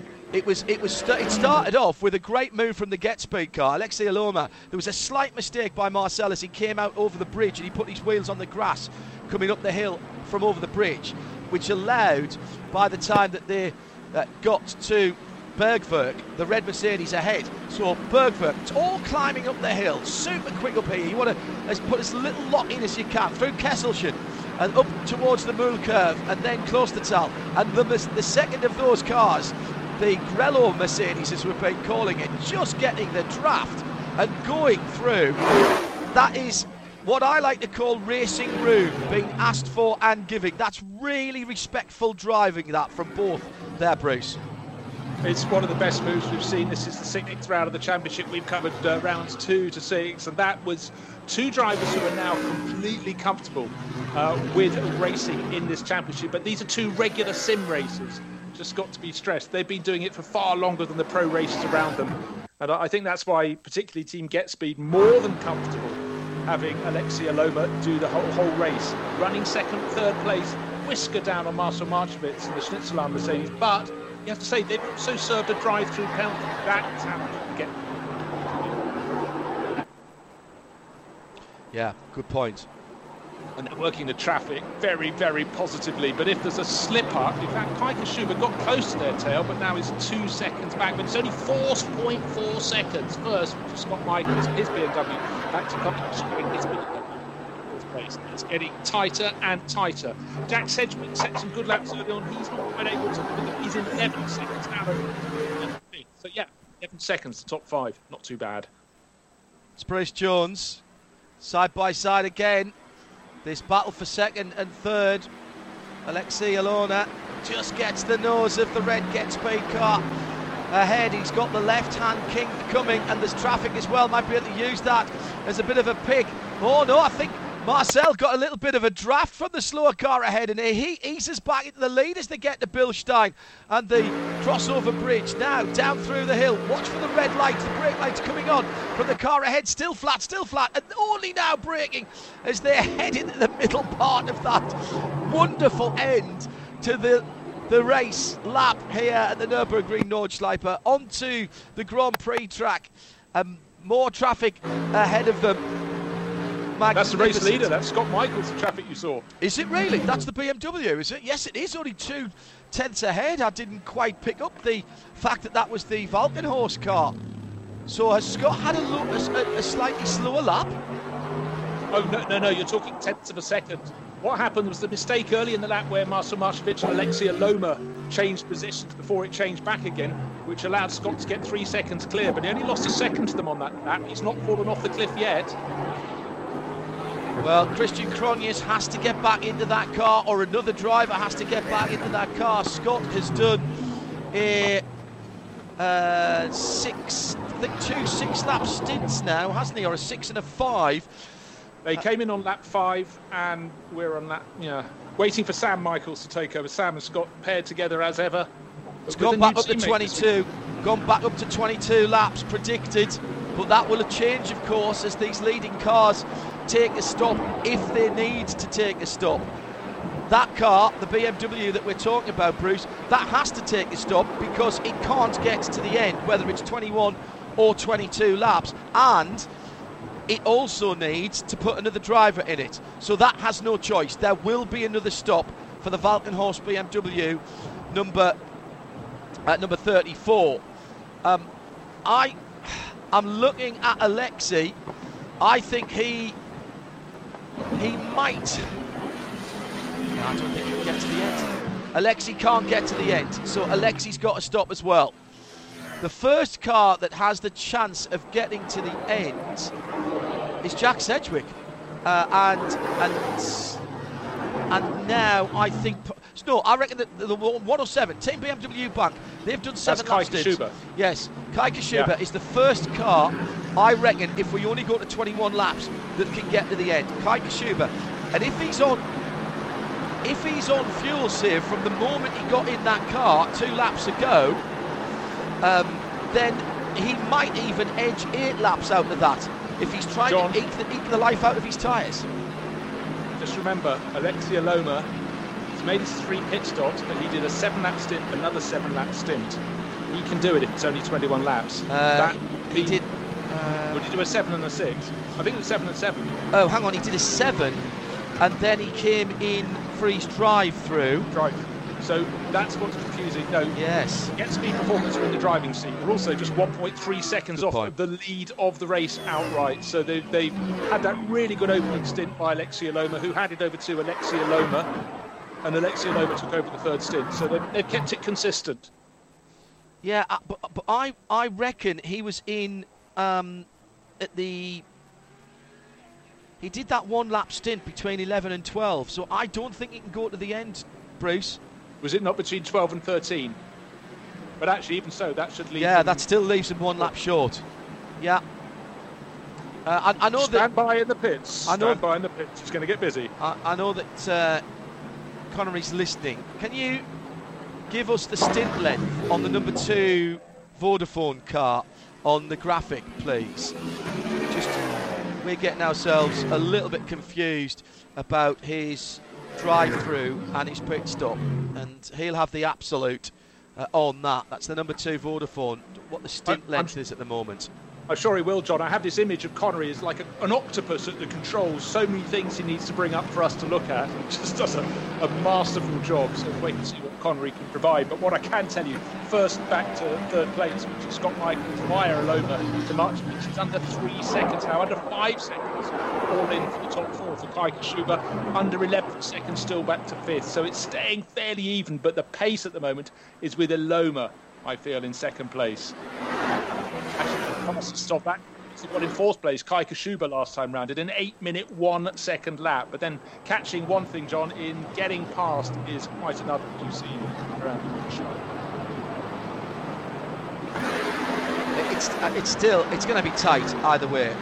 It's going to be tight either way. It's back up to 22 laps, or it remains at 22 laps with just under 44 minutes and still to go Bruce Jones I'm just looking John down the classes, John, and Martin Asher has just died, dived in from the lead.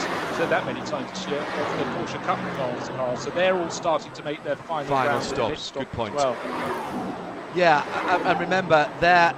Uh, a, actually, is he still on the lead lap? Yes, he is. That's really good pace from the Porsches today. The GT3 seem to be the ones who've been suffering uh, with the heat. 13th position as Asher Racing's Martin, Martin Asher comes in from the lead of that. And he's he's only five minutes down on the leader, which of course is not a full lap here by some margin. So he's you know he's two thirds of a lap down. Oh mistake in the carousel by the Aleksi Elomaa driven Vodafone team GetSpeed car. I wonder if he's getting a bit tired now. He's been behind the wheel for over two hours.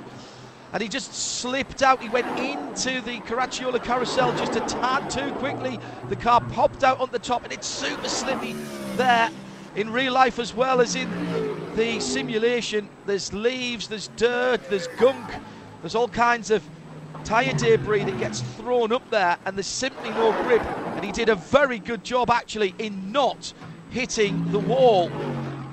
And that would have been disaster. Uh, he's been out there on those tyres for what, four five laps. So coming to the, the bottom of the hill of the Strecker, where the old test hill runs up there.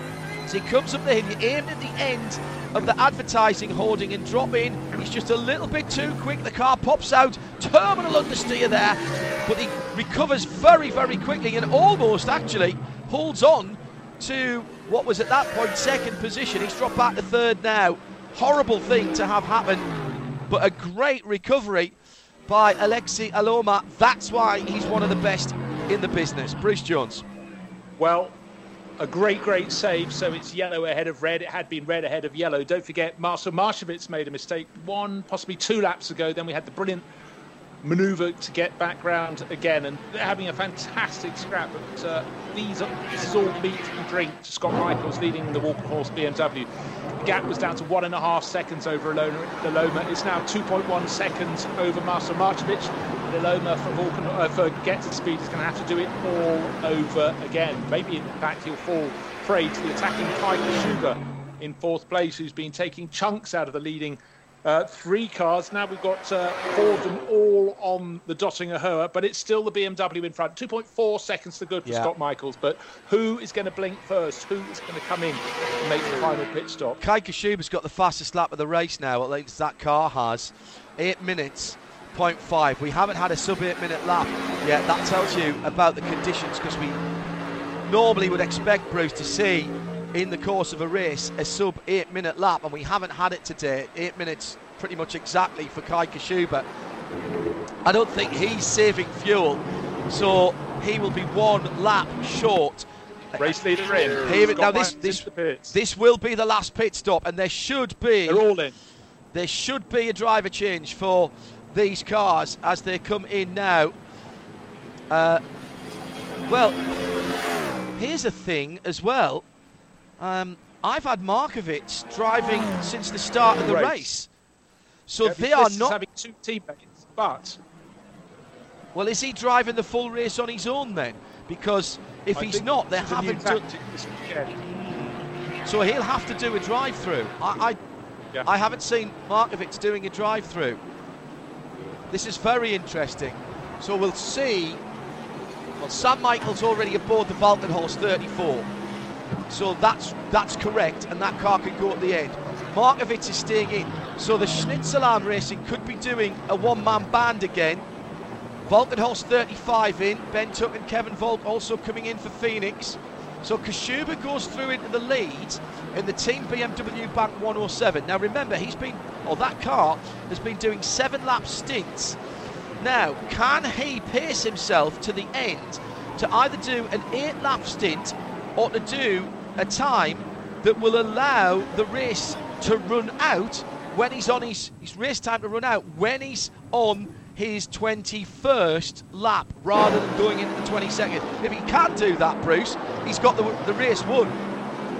Sedgwick behind him can't go to the end. Sedgwick, no, Sedgwick but, can't. I mean, heading out for that eighth lap would be a voyage into the unknown. It might be one thing earlier in the championship when the conditions were cooler, but if you've got it wrong, partway around the lap, your lap, your tyres are literally falling off the car. You could go tumbling out of the top half dozen, I would reckon. You might be the race leader at the start of the lap, but maybe eight laps is too far. Maybe I'm wrong. Drivers will be looking at tyre wear. They'll be uh, analysing everything they possibly can. They're, they're co-drivers, the drivers who just got out of the car, uh, uh, will be keeping them informed as best they can. And this is where this is where a sim racing experience is going to be absolutely vital. Kashuba at the moment if you if if we look down the top 10 and this is this is why I love endurance racing and I love it particularly at the Nürburgring Nordschleife because of the length of the lap you really you know you really it's difficult to eke out an, an extra lap we'll get to the battle in second and third in the uh, SP10, the GT4 category. Look down the top 10, Bruce, and if you accept that the guys that Kashuba are racing, who have just done quote unquote their last stops, are going to be the Walkenhorst car of Sam Michaels. He's got a minute and 20 seconds on that car at the moment. So he can, that's a pit stop. He can, depending on how much fuel he has to put in, and if it's if he's only one lap shy, if he comes in with two or three laps to go, puts a new set of tyres on and a splash of fuel to get him to the for the extra lap that he needs that he hasn't got in the tank right now, then he might just be there or thereabouts. That that team BMW bank number 107 might be in with a chance of the win here. Well, they know what it takes to win. The last three rounds have been a third, a first, and a second place for them. Yes, there have been a couple of moments there, like uh, the winning car last time out being disqualified, but three podium results in the championship as tight and as competitive as this shows they really do know their stuff. But it's worth reiterating yet again, if I will, that the difference is now that we're having high t- track temperatures it really has required the teams to think on their toes. And BMW Bank, they were slow burners, but every stint their drivers have been quick. The fastest lap of the race was set by their car with Niels Koch doing that middle hour of the race, middle of the three. But Kai Kashuba has just been putting in metronomically good laps, also metro lap. You know, they're similar to each other, but quicker than all of those around them. So uh, certainly this is a good moment in the race for Kai Kashuba, but really it's what's going to happen well, I'd say the next five or six minutes defines what happens in this race. Yeah, agreed, agreed. And the battles down the field for podium positions as well still on. Zorg Rennsports, Christian Berg, Tom Valentini, He's been a real star in this DNLS this year. In fact, both of these guys have. We've mentioned their names a lot. We're used to seeing these guys at the sharp end of what was Cup 3, what is now SP10 as a combined GT4 field with the addition for the first time in this series this weekend of the BMW M4 GT4. But the Porsche is still in the top four positions in that uh, category. Sindre Setsas uh, has just come into the pits. So Matti Sipilä will take over the core car. So Christian Berg and Tom Valentini may well be battling for something close to the lead because they were only a minute 65 seconds behind. Now this is an interesting battle, Bruce. Out on the Nordschleife uh, at the moment, heading down towards the bridge at Adenauer. It's uh, the GetSpeed and Schnitzelalm racing car, seventh and sixth. But that this potentially could be for a podium position, and even with the BMW number 34 ahead of them, uh, with Sam Michaels behind the wheel. That this actually is almost a three-car battle for the lead, isn't it? Absolutely so, John. So for Sam Michaels, that's worked very nicely. Took over from Scott Michaels, and again, it's really situation as it was before. The, the three cars covered by two and a bit seconds, three seconds. Uh, but for for, for Marcel Marchewicz, who seems to be doing a solo run, are we not still waiting that drive-through penalty? I believe we are. Hold on a second. Let's scroll across my screen. They've done the third pit stop, but that wasn't a drive-through. No. I think, unfortunately for Schnitzelalm, much as they've been fantastic on the track, the hard work's been done by the car behind because that also needed a drive-through, and it's uh, correct a while ago during that second stint. Yeah, I agree, Bruce, with that. If he is driving solo, there is a drive-through penalty to be served. Well, first of all, you've got to advise the organisers that it's a solo drive, and at that point, sometime during the race, you have to take a drive-through penalty at the Caracciola Carousel. Traffic ahead. Oh, the lead. The leader goes wide. Leader goes up out of the carousel early, and that's really slowed down the BMW. And the top three are absolutely together as they go past one of the Audi TCRs. And now heading out of the carousel and up towards Hohe Acht. This is a three car, 12 12 wheel train for the lead of the motor race with just over half an hour to go. We reckon that the Schnitzelalm car has a drive through if Marcel is driving on his own. If he's not driving on his own, they're way out of it because they've got to make two driver changes. You must make two driver changes, and they've made none right now. And and top- go ahead. I was uh, going to say, John, on top of that, he's served more than two hours in the car, so he'll get another penalty for that. Well, it's a disqual. That would be disqual. So he must be driving on his own, Bruce. So he's going to have to do. Yes, a very good point. Well remembered. He's going to have to do a drive-through. He must be driving on his own.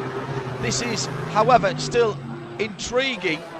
And I wonder how much information then eh, for sixth, seventh, and eighth at the moment, but with certainly. Well, let's have a look.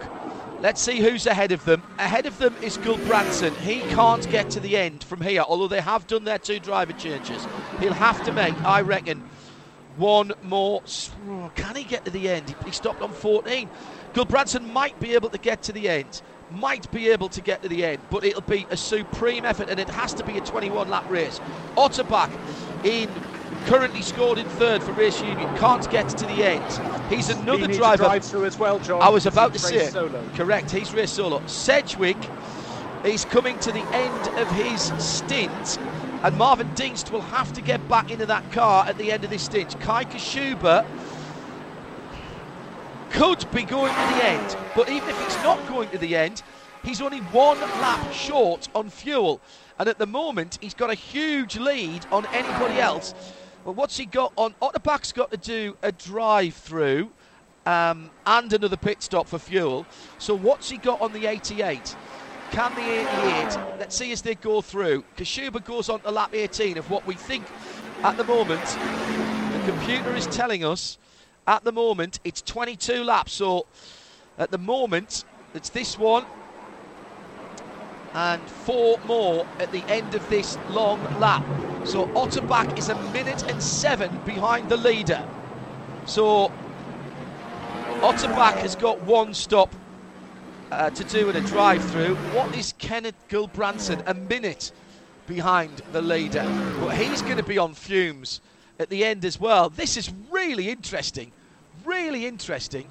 It is because Kai Kashuba has never really been that close to the leaders, but he's lapped faster than anybody else the last four or five laps. That is why he's putting clear of Jack Sedgwick. Seven and a half seconds between them, but surely still that final pit stop to come. So Schnitzelalm did get past Sam Michaels, so that's Markovic in fourth, but he's got a drive through. So the first car that we are absolutely 100%, I'll put the house on it only if the responsible adult would let me, which he never would. I reckon it's Sam Michaels, the Walkenhorst Motorsport car, and then Aleksi Elomaa right behind him. Those guys can go to the end for sure, whether it's 21 or 22 laps. But they're a minute and 20 plus seconds behind. Kashuba can get in for his splash and go and get out ahead of them. He can get out ahead of them. This might be, this might be brilliant tactics by the 107 team, and we've seen the team BMW bank guys pull these kinds of tactics in the past. By the way, a quick word, Bruce, for the car that started from the pit lane. Sammy Trogen back in that car to take it to the end. The 186 Mahle Racing t- championship leading team up into ninth position. And Sammy, um, well, if it's 21 laps, he can go at the end. If not, he'll need a splash. But most of the people behind him are in the same position. So I don't think he's going to be any worse than ninth position.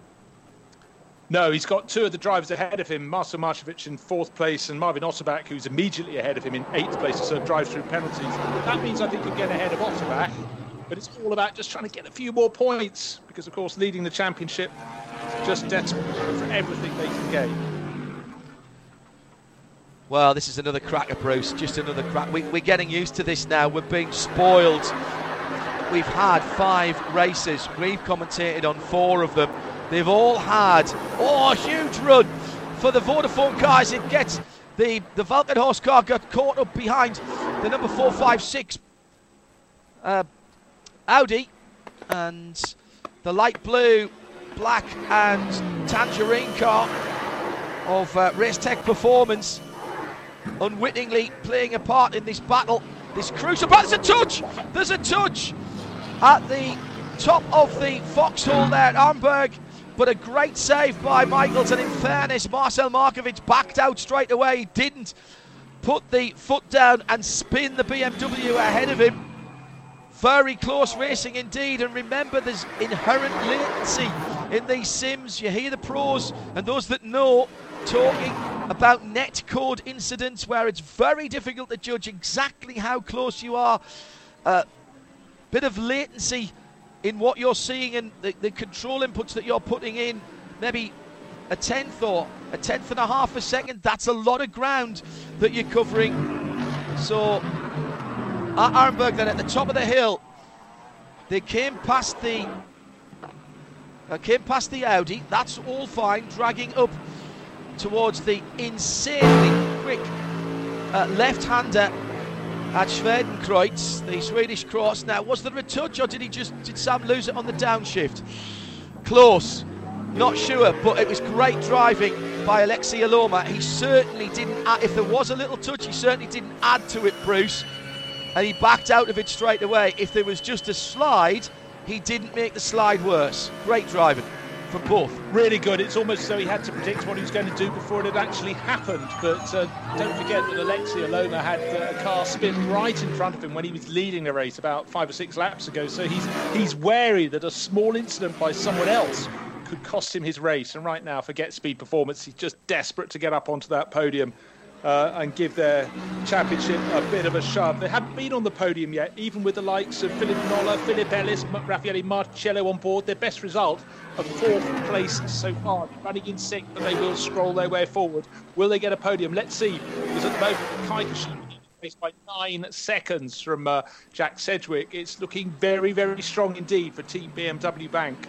The sleepers who've just done everything right thus far. Oh, this has been brilliant to watch. Absolutely brilliant to watch.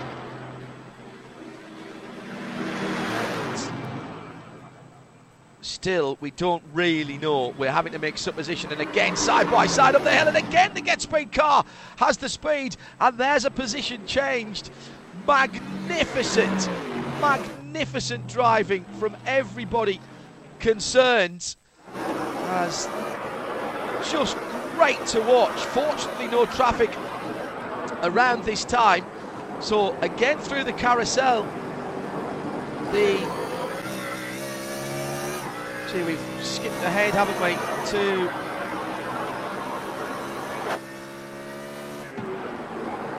BMW that is uh, leading at the moment, the Kai Kashuba machine.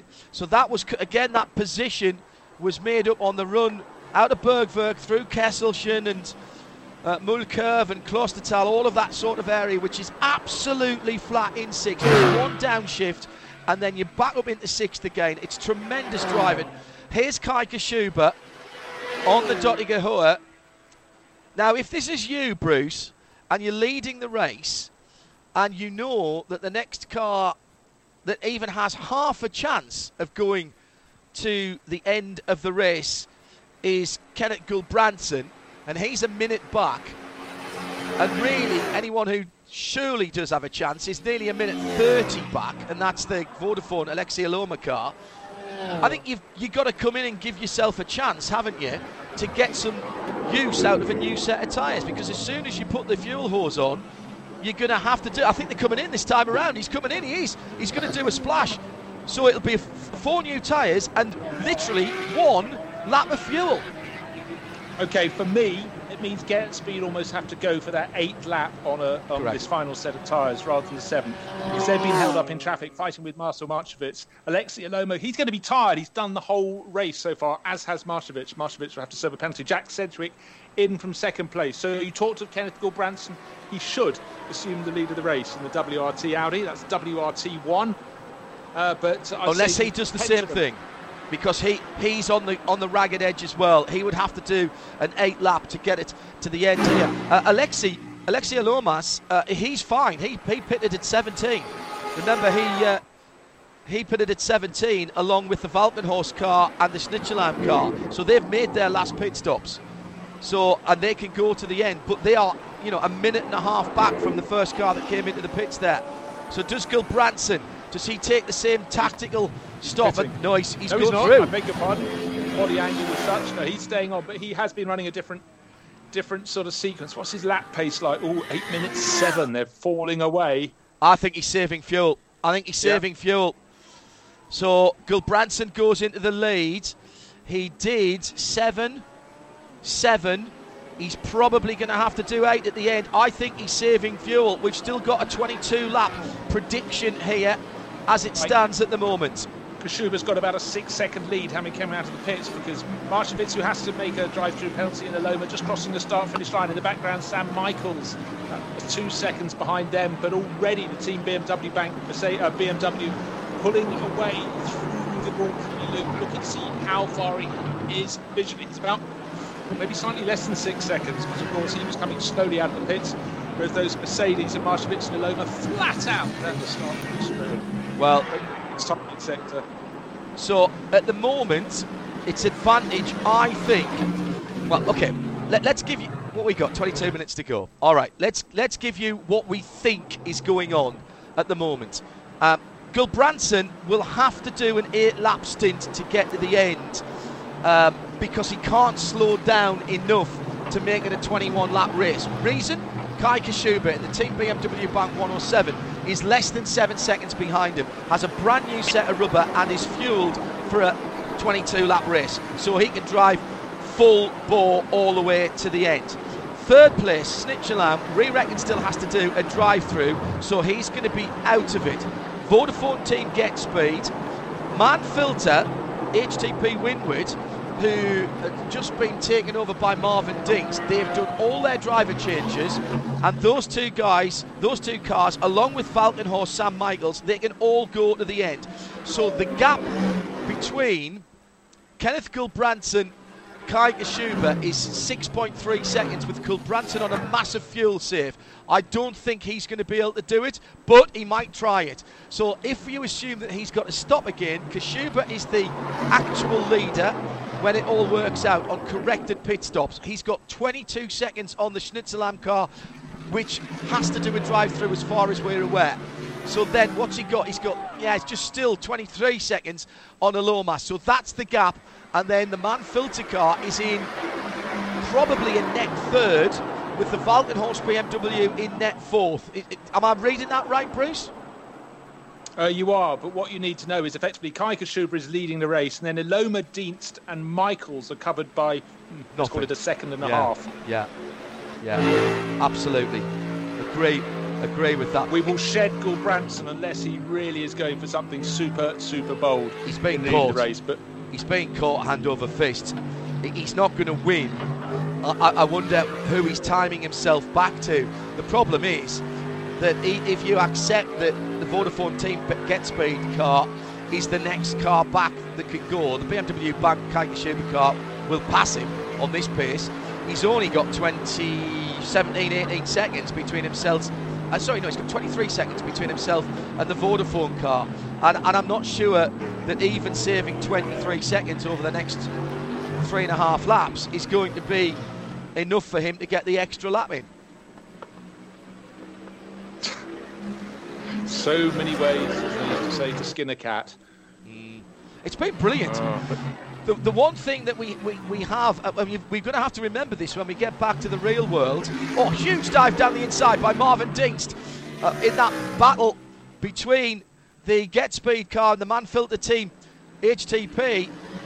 Just didn't manage to get through. The Schnitzelalm car actually working against the Get Speed car of Aleksi Elomaa, who remember has been driving the whole of this race. They're heading down the hill now to the hairpin before the bridge at Adenau.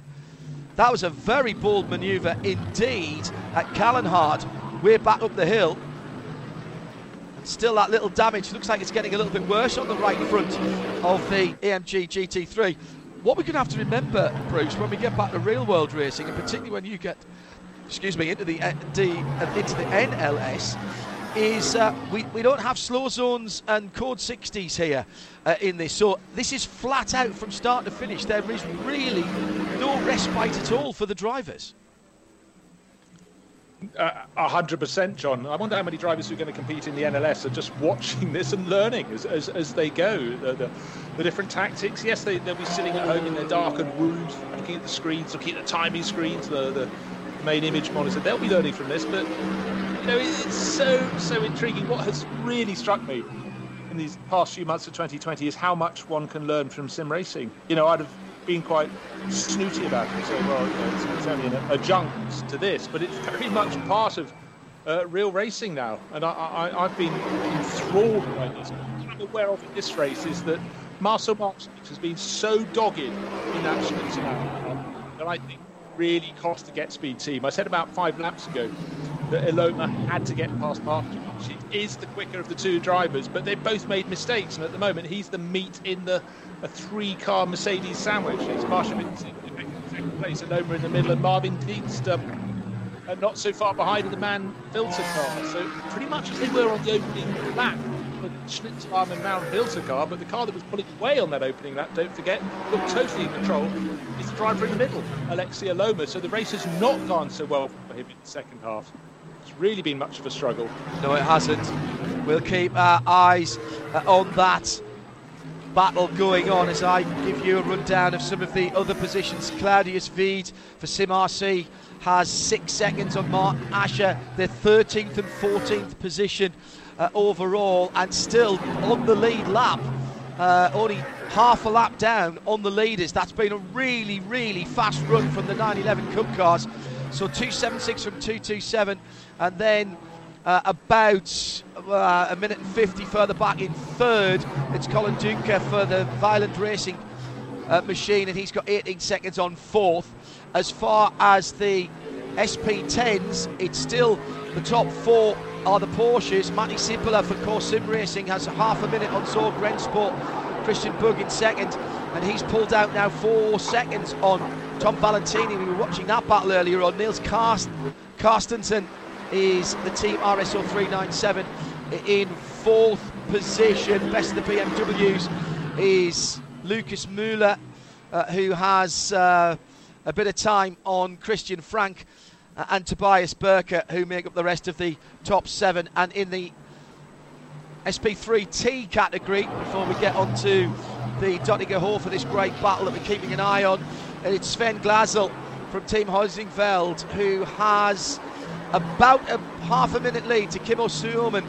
Uh, Suominen in Core Racing's number 403 Audi, then Felix Luding, who has led, led the race for Sim RC.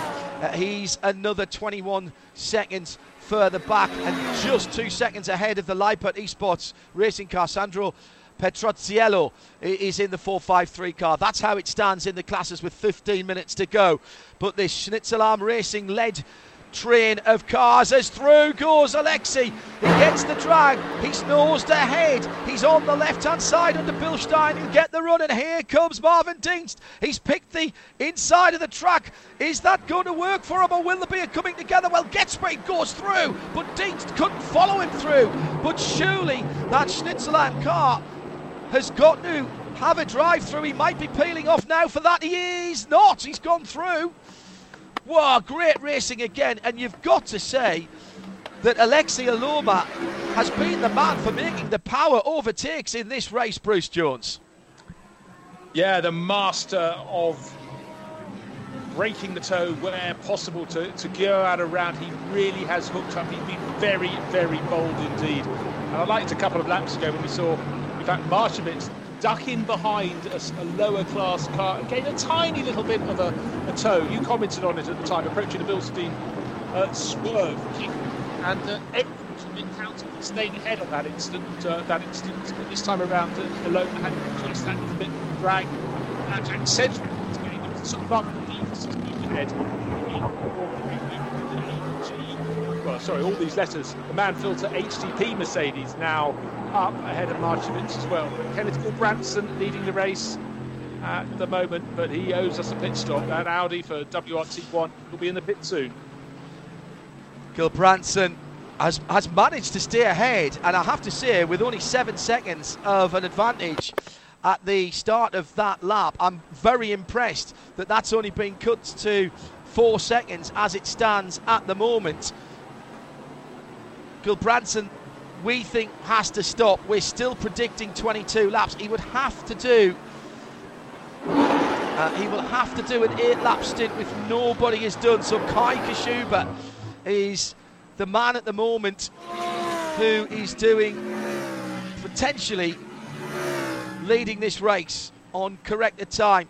Now we'll find out at the end of this lap because this is lap 21. This is the seventh lap of the stint for Kenneth Gulbrandsen. And whether he steers to the 13 right. 13 minutes remaining, John. We do another lap. It's got to be, hasn't it? He can't slow down enough to make it only a 21 lap race with this battle behind him. And we think that, uh, well, Marchewicz has now dropped down and Marvin Dienst has gone through. So Aleksi Elomaa and Marvin Dienst, they are battling for what might be second and third. It could well be second and third. What an extraordinary finish to the sixth round of the DNLS, the Digital Nürburgring Langstrecken Series, powered by VCO. It is the H&R Drei Stunden, the three-hour H&R race. Great to see that so many of the real-world sponsors have jumped in to put their names on these races exactly as they would be doing in real life. And here's this battle for the podium, possibly for second place. There's nothing between them. You couldn't fit you couldn't fit a very thin phone book between them at times. Here is Marvin Dienst. He's he must be able to smell the back of that Vodafone car. He's so close, even with the long nose of that Mann-Filter. HTP Winward Racing. A little bit of damage on the front of that car at the moment and coming off a victory, remember, although it was Phil Ellis that was paired last time out uh, with uh, with uh, Jack Sedgwick. Sedgwick's once again done the middle stint. Marvin Dienst will take it to the end. This is fantastic stuff. Absolutely fantastic stuff. Haven't seen the HTP car always running in the Mann-Filters livery in that dark grey with green striping, race stripes on it. And in fact, that's how it's running in the real world this weekend down in Portimao.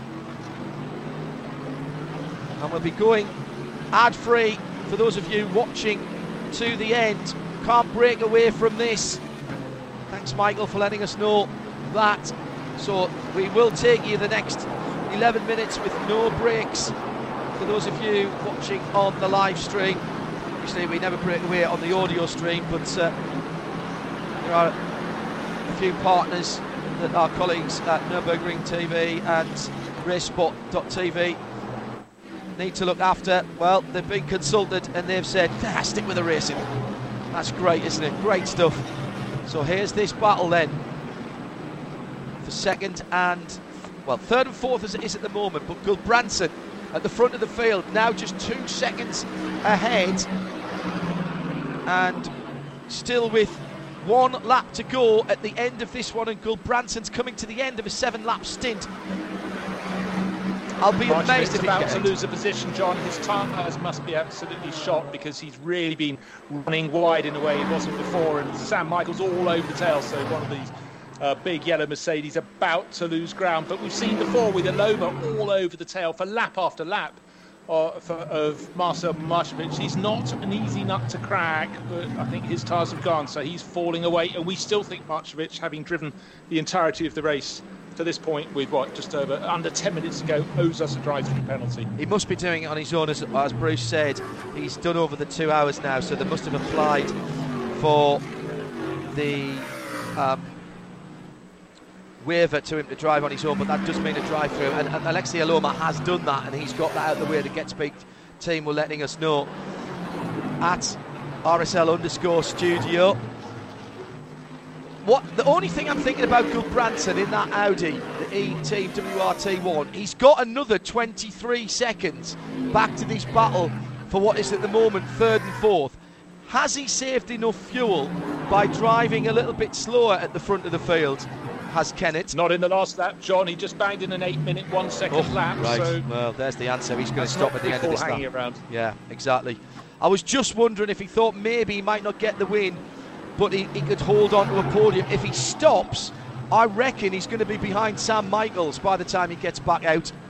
So he's probably going to end up in sixth, which will be net fifth. Still decent points.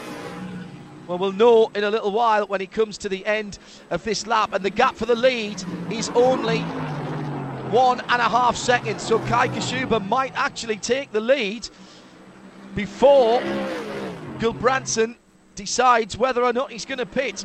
They're on the run to the final lap now with eight minutes. Oh, it's going to be tight, isn't it? Where are the leaders? Eight minutes to go now. The leaders are already on the Döttinger Höhe. They'll be well down the Döttinger Höhe. 7.55. Now, does Gulbrandsen peel into the pits as this battle for what at the moment is third and fourth, and the Get Speed car goes wide and round the outside. Now, that's interesting. I wonder if that was tactics. So do I, John. I think he wants to tow up the straight, but Correct. he's got to hang in there. Marvin Dienst is starting to pull away from Elomaa, but now Elomaa's got the tow. I think you're quite right. I I wonder coming out the Kleiner carousel whether Kaike, uh, whether Aleksi Elomaa just gave that position up, knowing that he can drag back and get the position. Meanwhile, behind them, Marcel Markovic is getting a huge run, and Gulbrandsen has not yet gone through. I'm waiting to see if he starts another lap. He's pitted. He's pitted. I was slightly worried that uh, Kai Kashu would be so close behind, he might be caught out by the swerve. And the swap back. And, and whilst we were reporting that, they did swap back. So I'm guessing that that was deliberate from Aleksi Elomaa. So that's now going to be second position. Kai Schuber goes through. Gulbrandsen is getting a splash of fuel, but of course he has to put tyres on as soon as the fuel hose goes on. And here comes Aleksi through into second position.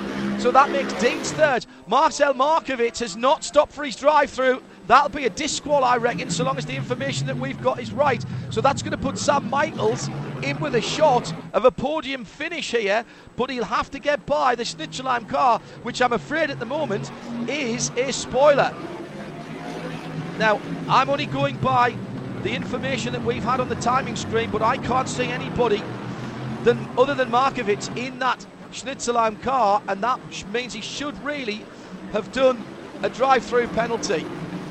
Gulbrandsen, by the way, did indeed join behind Sam Michaels, but some 30 seconds behind Sam Michaels. So sixth position, yep. that'll be a net fifth for him. Yeah, in and out of the pits cost I think about 56 seconds. We thought he'd fall to the top behind that group. He's ahead of Daniel Longerink, who's driving the number 44 Phoenix Racing entry, the Audi that uh, he's sharing with Kevin Falk. I expected Richard Westbrook to be here, but I don't think he started the race in that one. Correct. Now, I, I would expect to see on our screen a message from race control sometime on this lap, last lap about the Schnitzelalm car.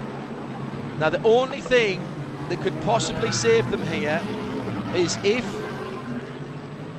and, and, and I know this is a possibility because I've seen it in the regs, we might have two drivers sharing one rig and one uh, one account, and therefore it might have been showing as uh, Marcel Markovic all the way through, but somebody else could have literally been sitting in the seat. They would have had to have provided evidence for that, and a good reason.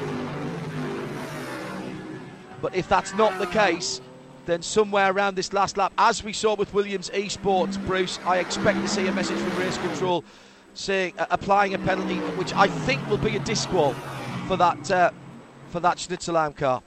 Uh, I think so. We certainly saw it with uh, the race leading car last time. The race winning car of Dominic Stuyven and Sammy Trogen. That wasn't wasn't given a time penalty. It was tough luck. You won the race on the track, but one of you exceeded your driver maximum stint length time, so you're you're out.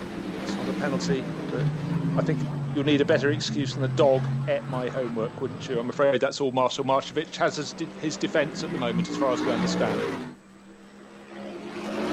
20 second advantage, 22 seconds, Kai Kashuba over Aleksi Elomaa. Elomaa, though, is busy in the office. He's got Marvin Dienst all over him. Let him pass, dragged him back past him up the Höhe, but he's got to do it. Uh, try not to let the reverse happen this time around. And certainly uh, Marvin Dienst is exactly the same. Okay, oh, look, you made a mistake. I'm going to pass, then be passed again on the run to the finish. But uh, really tight. Second, third, fourth, and fifth. Elomaa, Dienst, Markovic, Michaels. Almost goes to fail. Well, the Time will run out in three and a half minutes. So this is the last lap. So this is the battle for second position between at least two of those cars. Sam Michaels might feel that he wants to get in there. If he's going to do it, he's got to get past this Schnitzelalm car. We expect that car to be removed from the results, but we've not seen anything yet from that. And I'm looking on the, at the moment, uh, on the message screen. By the way, last time around, sorry Bruce if you mentioned this, Kai Kashuba did set a new fastest lap of the race. 8 minutes, 0.506 was the, sorry that was the previous lap. 8 minutes, 0.506, so Kai Kashuba has not eased down at all. Bruno Spengler started, did 7 laps. 7 laps for Niels Koch and then Kai Kashuba jumped in and did a five lap stint to take him within shouting distance of the end. New set of tyres, which he's used brilliantly well. Brilliantly well. Well, it's quite beguiling this battle for second place. Elomaa still holding off the yellow Mercedes, similar Mercedes of Marvin Dienst, but uh, Team BMW Bank just sitting pretty. 22 seconds to the good and uh, setting the fastest lap of the race. What more could Kai Kashuba do? but to give this team its second win in the last three outings. Oh, side by side again, going up the hill, but this time it's repelled. And Aleksi Elomaa, remember, who has driven the whole race, he had the penalty of a drive through that he had to take for Motorsport's team GetSpeed. Their social media's gone very quiet recently, I expect, because they're biting their nails at the moment watching this. Marvin Dienst with Mann-Filter Team HTP Winward Winners last time out with Jack Sedgwick, who did the middle stint here, and Phil Ellis, who's driving for HTP Winward in the real world down in Portugal this weekend. And could be about to be a change because Marcel Marchewicz suddenly had a much better exit of the the well, about three corners ago. He's right on the tail now of Elomaa. This is very, very, very good. Over Marvin Dienst. This is good news for Elomaa. It might just buy him a tiny, tiny margin that should be enough to get onto the Döttinger without a car at his tail. But oh, the brighter yellow Mercedes from HCP recovered from that moment. Dienst now catching up with the Loma all over again. Fantastic. This is brilliant stuff from everybody concerned, and there will be more traffic before the end of the race. Absolutely no doubt about that.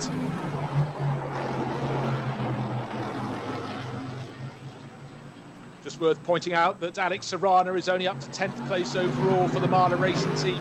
Will become as many as he would have liked. He is the championship leader. He's missing his teammate Agustin Canapino, who's away this weekend. But right now, it's all that like a double crap. At the head of the field, Kashuba with a 22 second lead. He'll be picking his way through traffic. He'll be hoping that he can keep his concentration going but he's already getting towards the Döttinger Höhe as the battle for second, third, fourth, and fifth. With Sam Michaels at the back there, the Walkenhorst car comes towards the Kleiner Carousel. Well inside the last third of the race now. The white flag has gone out, time has expired. But here's the interest. Is there a big enough gap between Aleksi Elomaa? He's broken away a little bit, but I think Dienst is still close enough to get a good drag if he gets a good exit from the Gallows Hill corner. Immediately starting to move about the Team GetSpeed car. That's going to cost him pace. He's putting steering lock in. Meantime, the leader comes to the final set of corners. He hasn't had to make a pass there. He could almost kick in the clutch and coast home from here. BMW Bank take Team BMW Bank take their second win of the digital NLS Nordschleife Langstrecke Series powered by VCO. Team BMW Bank win it. The 107 car. Spengler, Niels Koch, and Kai Kashuba in that order are on the top step of the podium, and second is going to be GetSpeed. A single driver, so that meant a drive through penalty, and it's been overcome by the pace and the great strategy of Aleksi Elomaa. Marvin Dienst will back up a win last time out for Mann-Filter Team HTP with a third place on the podium ahead of Marchewicz finishing for Schnitzelalm. We're not sure whether that will be allowed to stand because he, according to us, did not do his drive through and sat in the car the whole race. We'll wait for confirmation about that. Sam Michaels in fifth, Gulbrandsen one lap short of his fuel, will finish in sixth position. Very tight on the line for the HTP Mann-Filters car and the Schnitzelalm machine. But I think that decision anywhere will go to the Mann-Filters car because of what we were talking about. Bruce Jones, once again, another strategy call as we'll wait for the class leaders to come in. The guys, Claudius Veed will be along in a moment to win for Sim RC Cup. Lead's been cut back to six seconds in the Porsche category in GT4. Matti Sipilä has half a minute on Christian Bug and Tom Valentini's 23 seconds further back. The best of the TCRs, again, that's a 20 second win at the moment, or advantage for Core Sim Racing.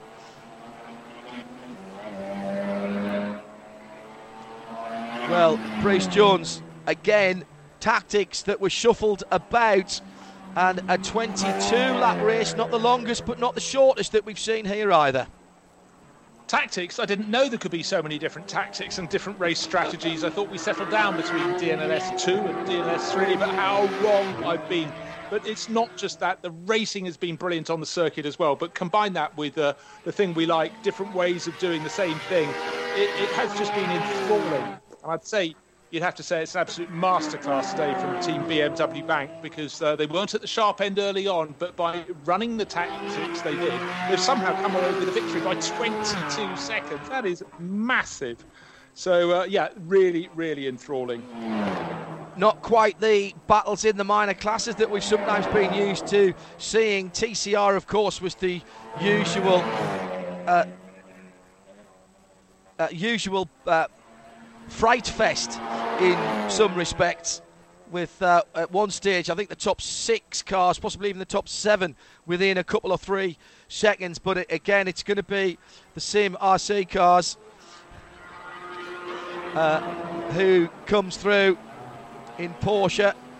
And we've got the core car, that distinctive white and tangerine colour, heading on to the Döttinger in a corner or two's time. We've not seen so much of the supporting cast, Bruce, but with the action at the front of the field, I really can't fault our directors for making sure that we saw what was going on there. Uh, no, certainly not a crime. While we know there's brilliant racing in the other classes, I, I, would say some of the racing today in the top class was the best it's been.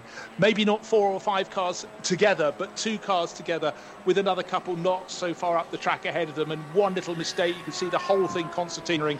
And we saw cars hit, getting very much on the ragged edge. We saw mistakes from Aleksi Elomaa and Marcel Marchewicz that changed the position, but you've got to forgive them. They ran for the full three hours, so no wonder they were getting a bit tired by the end. Well, here is the TCR leader about to become the TCR winner. Core Sim Racing coming to the line and coming through now to win. Kimmo Sinonen and Patrick Kabinji did the middle parts of the race. They take the victory there. And that's not the first time we've mentioned their name in the new SP10 GT4 category. Porsches and BMWs now. Matti Sipilä has anchored the. Ah, well, now we've, we've now changed that to, to no, that is correct. Uh, the Claudius V car coming through. Sorry, my apologies. So, coming through to take that one was Claudius V for Sim RC Cup 2 taking the Porsche category and we're waiting to see the new GT4 category and that is Matti Sipilä for Core Sim Racing. So another great run for Sim RC Cup 2 and taking the Porsche class in some style Claudius Veed and Simon Grossman these guys have still got a little bit of the lap to go before we can call them across the line in the 303, which is the leading car in the Porsche and BMW GT4 category. Matti Sipilä for Core Sim Racing 2, which he's shared with uh, Sindre Setsas to do the middle part of the stint, and Carl Janssen, who is the qualifying expert in that team, who led away at the start of the field as well. I, interestingly, I've just confused myself there because I had that car down as the three or four. But that's the first time I've noticed that because that's the first time I've looked at my team, my team sheet from earlier on. There's so much to consider, John, but I was just sort of focusing on, on, on that victory. We talked about Kai Kashuba uh, bringing it home, but uh, Bruno Spengler, what a week he's had. You oh. commentated on his championship victory in the IMSA series, and he's just pinged in a second win here. He's making a habit of talking to us. We'll just see this car uh, over the line. I'm sure uh, Bruno won't mind uh, about that as he's standing by for the for the interview just waiting for the Porsche to come to the end of this race and be the last of the racing cars home just under the Bilstein Bridge now Bruno Spengler joining us uh, in the global broadcast centre we're making a habit of this Bruno people are going to be talking about us I'm talking to you more than more than most people in the world at the moment. Evan, uh, how are you? I'm always happy to talk to you. Well, you're always happy to talk to me. That's a very nice thing to say. I'm always very happy to you as the Core Sim Racing number 303 does finish the race and win the new SP10 class with the BMWs in there as well. Uh, I'm always happy to talk to you. Uh, it means that you've won again. Are you making a habit of this? Do you get real trophies for this, or are you going to have to have a virtual, uh, cloud based trophy cabinet built? um, I think at the moment it's virtual trophies, but uh, whether they're virtual or real, they they always feel real, and I'm super happy that we won it today. Um, after winning the title in IMSA, to win here with my two teammates on a completely different format on a completely different track, it's our second victory here, so it's something very special. And um, I really enjoy having Kai and Niels as teammates because they are amazing. I can learn so much from them, and I think we are a really good team together. Um, and uh, we put pull each other forward, and uh, also to have the support from BS Competition is uh, something huge for us. And um, yeah, at, at the end we won the race today, and we are we are really really happy. It's a great Saturday in in the context of what we've seen in the previous five races, 22 seconds is actually a relatively com- comfortable victory. You weren't necessarily door handle the door handle with anybody on the last few laps. You did a really interesting strategy. You started the race having qualified with the seven laps. Nils did seven as well. Then Kai split the last eight laps. Uh, again, the heat out there affecting the tyre performance. So it it, it wasn't uh, it wasn't the longest race we've seen. It was only a 22 lap race, and you you, you guys called that strategy perfectly. Yeah, I think um, you know strategy was key today uh, because um, it was super important to stay out of traffic. The tires were dropping quite a lot with the new tire model. Uh, the GT3 uh, tires they are they are dropping quite a lot with higher track temps. So you know we had to try and stay consistent. And uh, as you said, you know to do the seven laps at the beginning, we thought about stopping early um, to stay out of traffic, but which a lot of other cars did.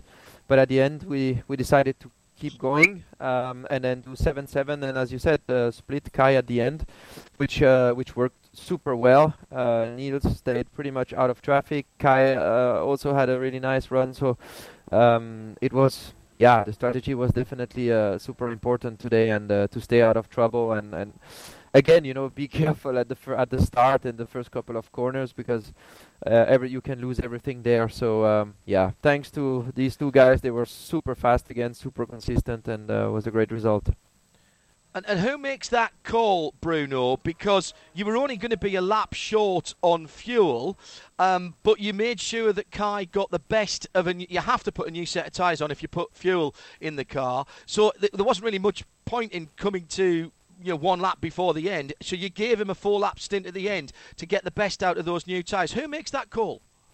So um, at the beginning, you know, as I was driving, uh, Kai and Niels were looking at the numbers and, and looking at everything, and I think they decided together um, to uh, to do the call of the strategy, uh, and then you know, then after let's say a couple of laps uh, of my stint, I think then we knew what we, what we were going to do, and then whether you know whether the last stint, the last two stints of Kai were, were going to be um, five laps plus plus, uh, uh, plus three, or it was going to be four and four. or It was going to be.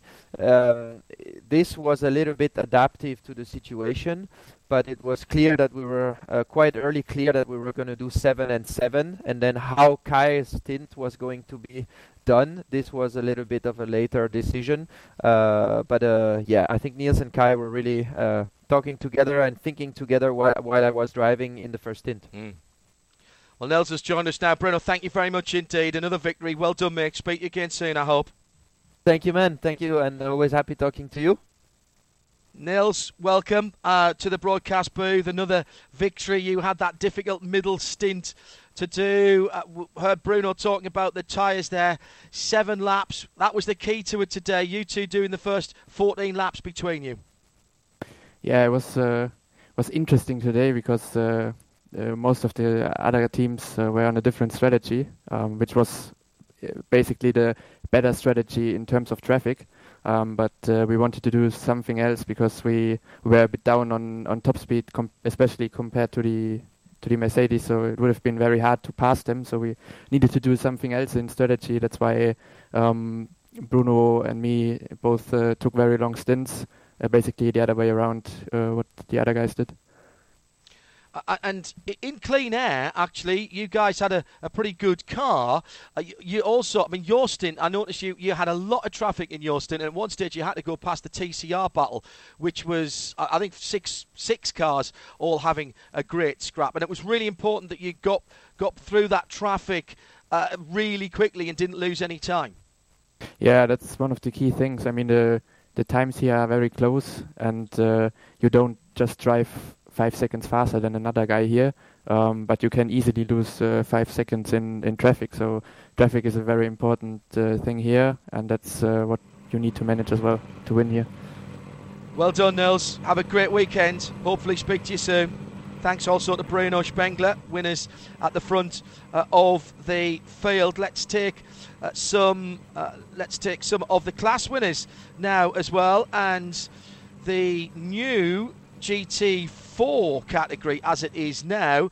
Still a Porsche uh, victory. The core team are with us Carl Janssen, Matti Sipilä, and Sindre, Sindre Setsas. Start with Carl, who qualified and started the race. Bit of new competition for you with the BMW M4s this week, but uh, I think the first four positions were, were still Porsches. Uh, Carl, how was, how was that start of the race for you?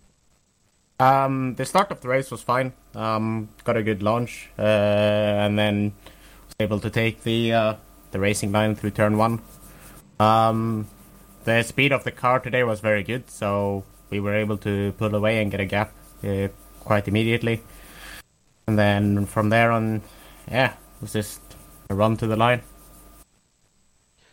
Sindre, you did the middle stint there in the in the core machine, and often that's where things can be won and lost. It's a really important time. You've got the leaders coming through, possibly uh, as well.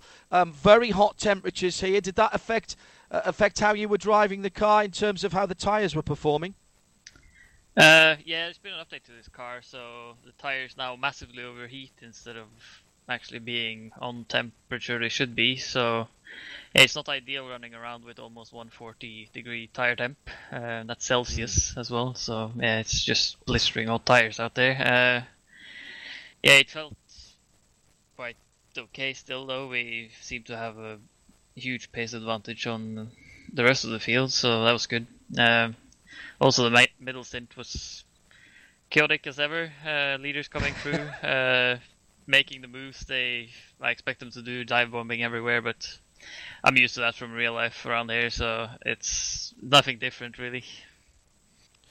Uh, and Matty, you finished it off. You had the glory stint, had to keep the concentration going uh, as well. In the end, uh, finishing uh, a little bit further ahead than we've seen recently of the Zorg Rennsport.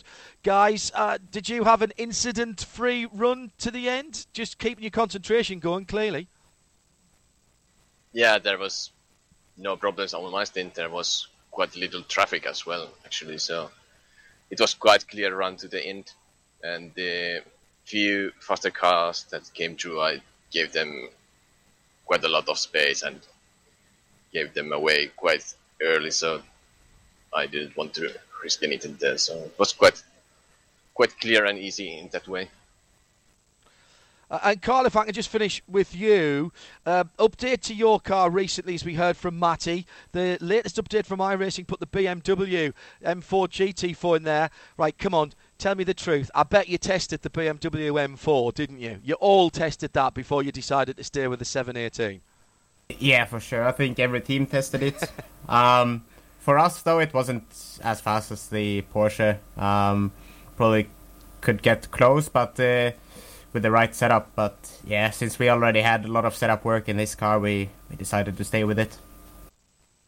Well, it's a, it's another great uh, result for you. Well done, you three, and we'll see you at the next one. Another good win for Corp. Well done, Carl, Matty, and Sindra. Well done, mates. Bye. Yeah, thanks. Thank you, guys.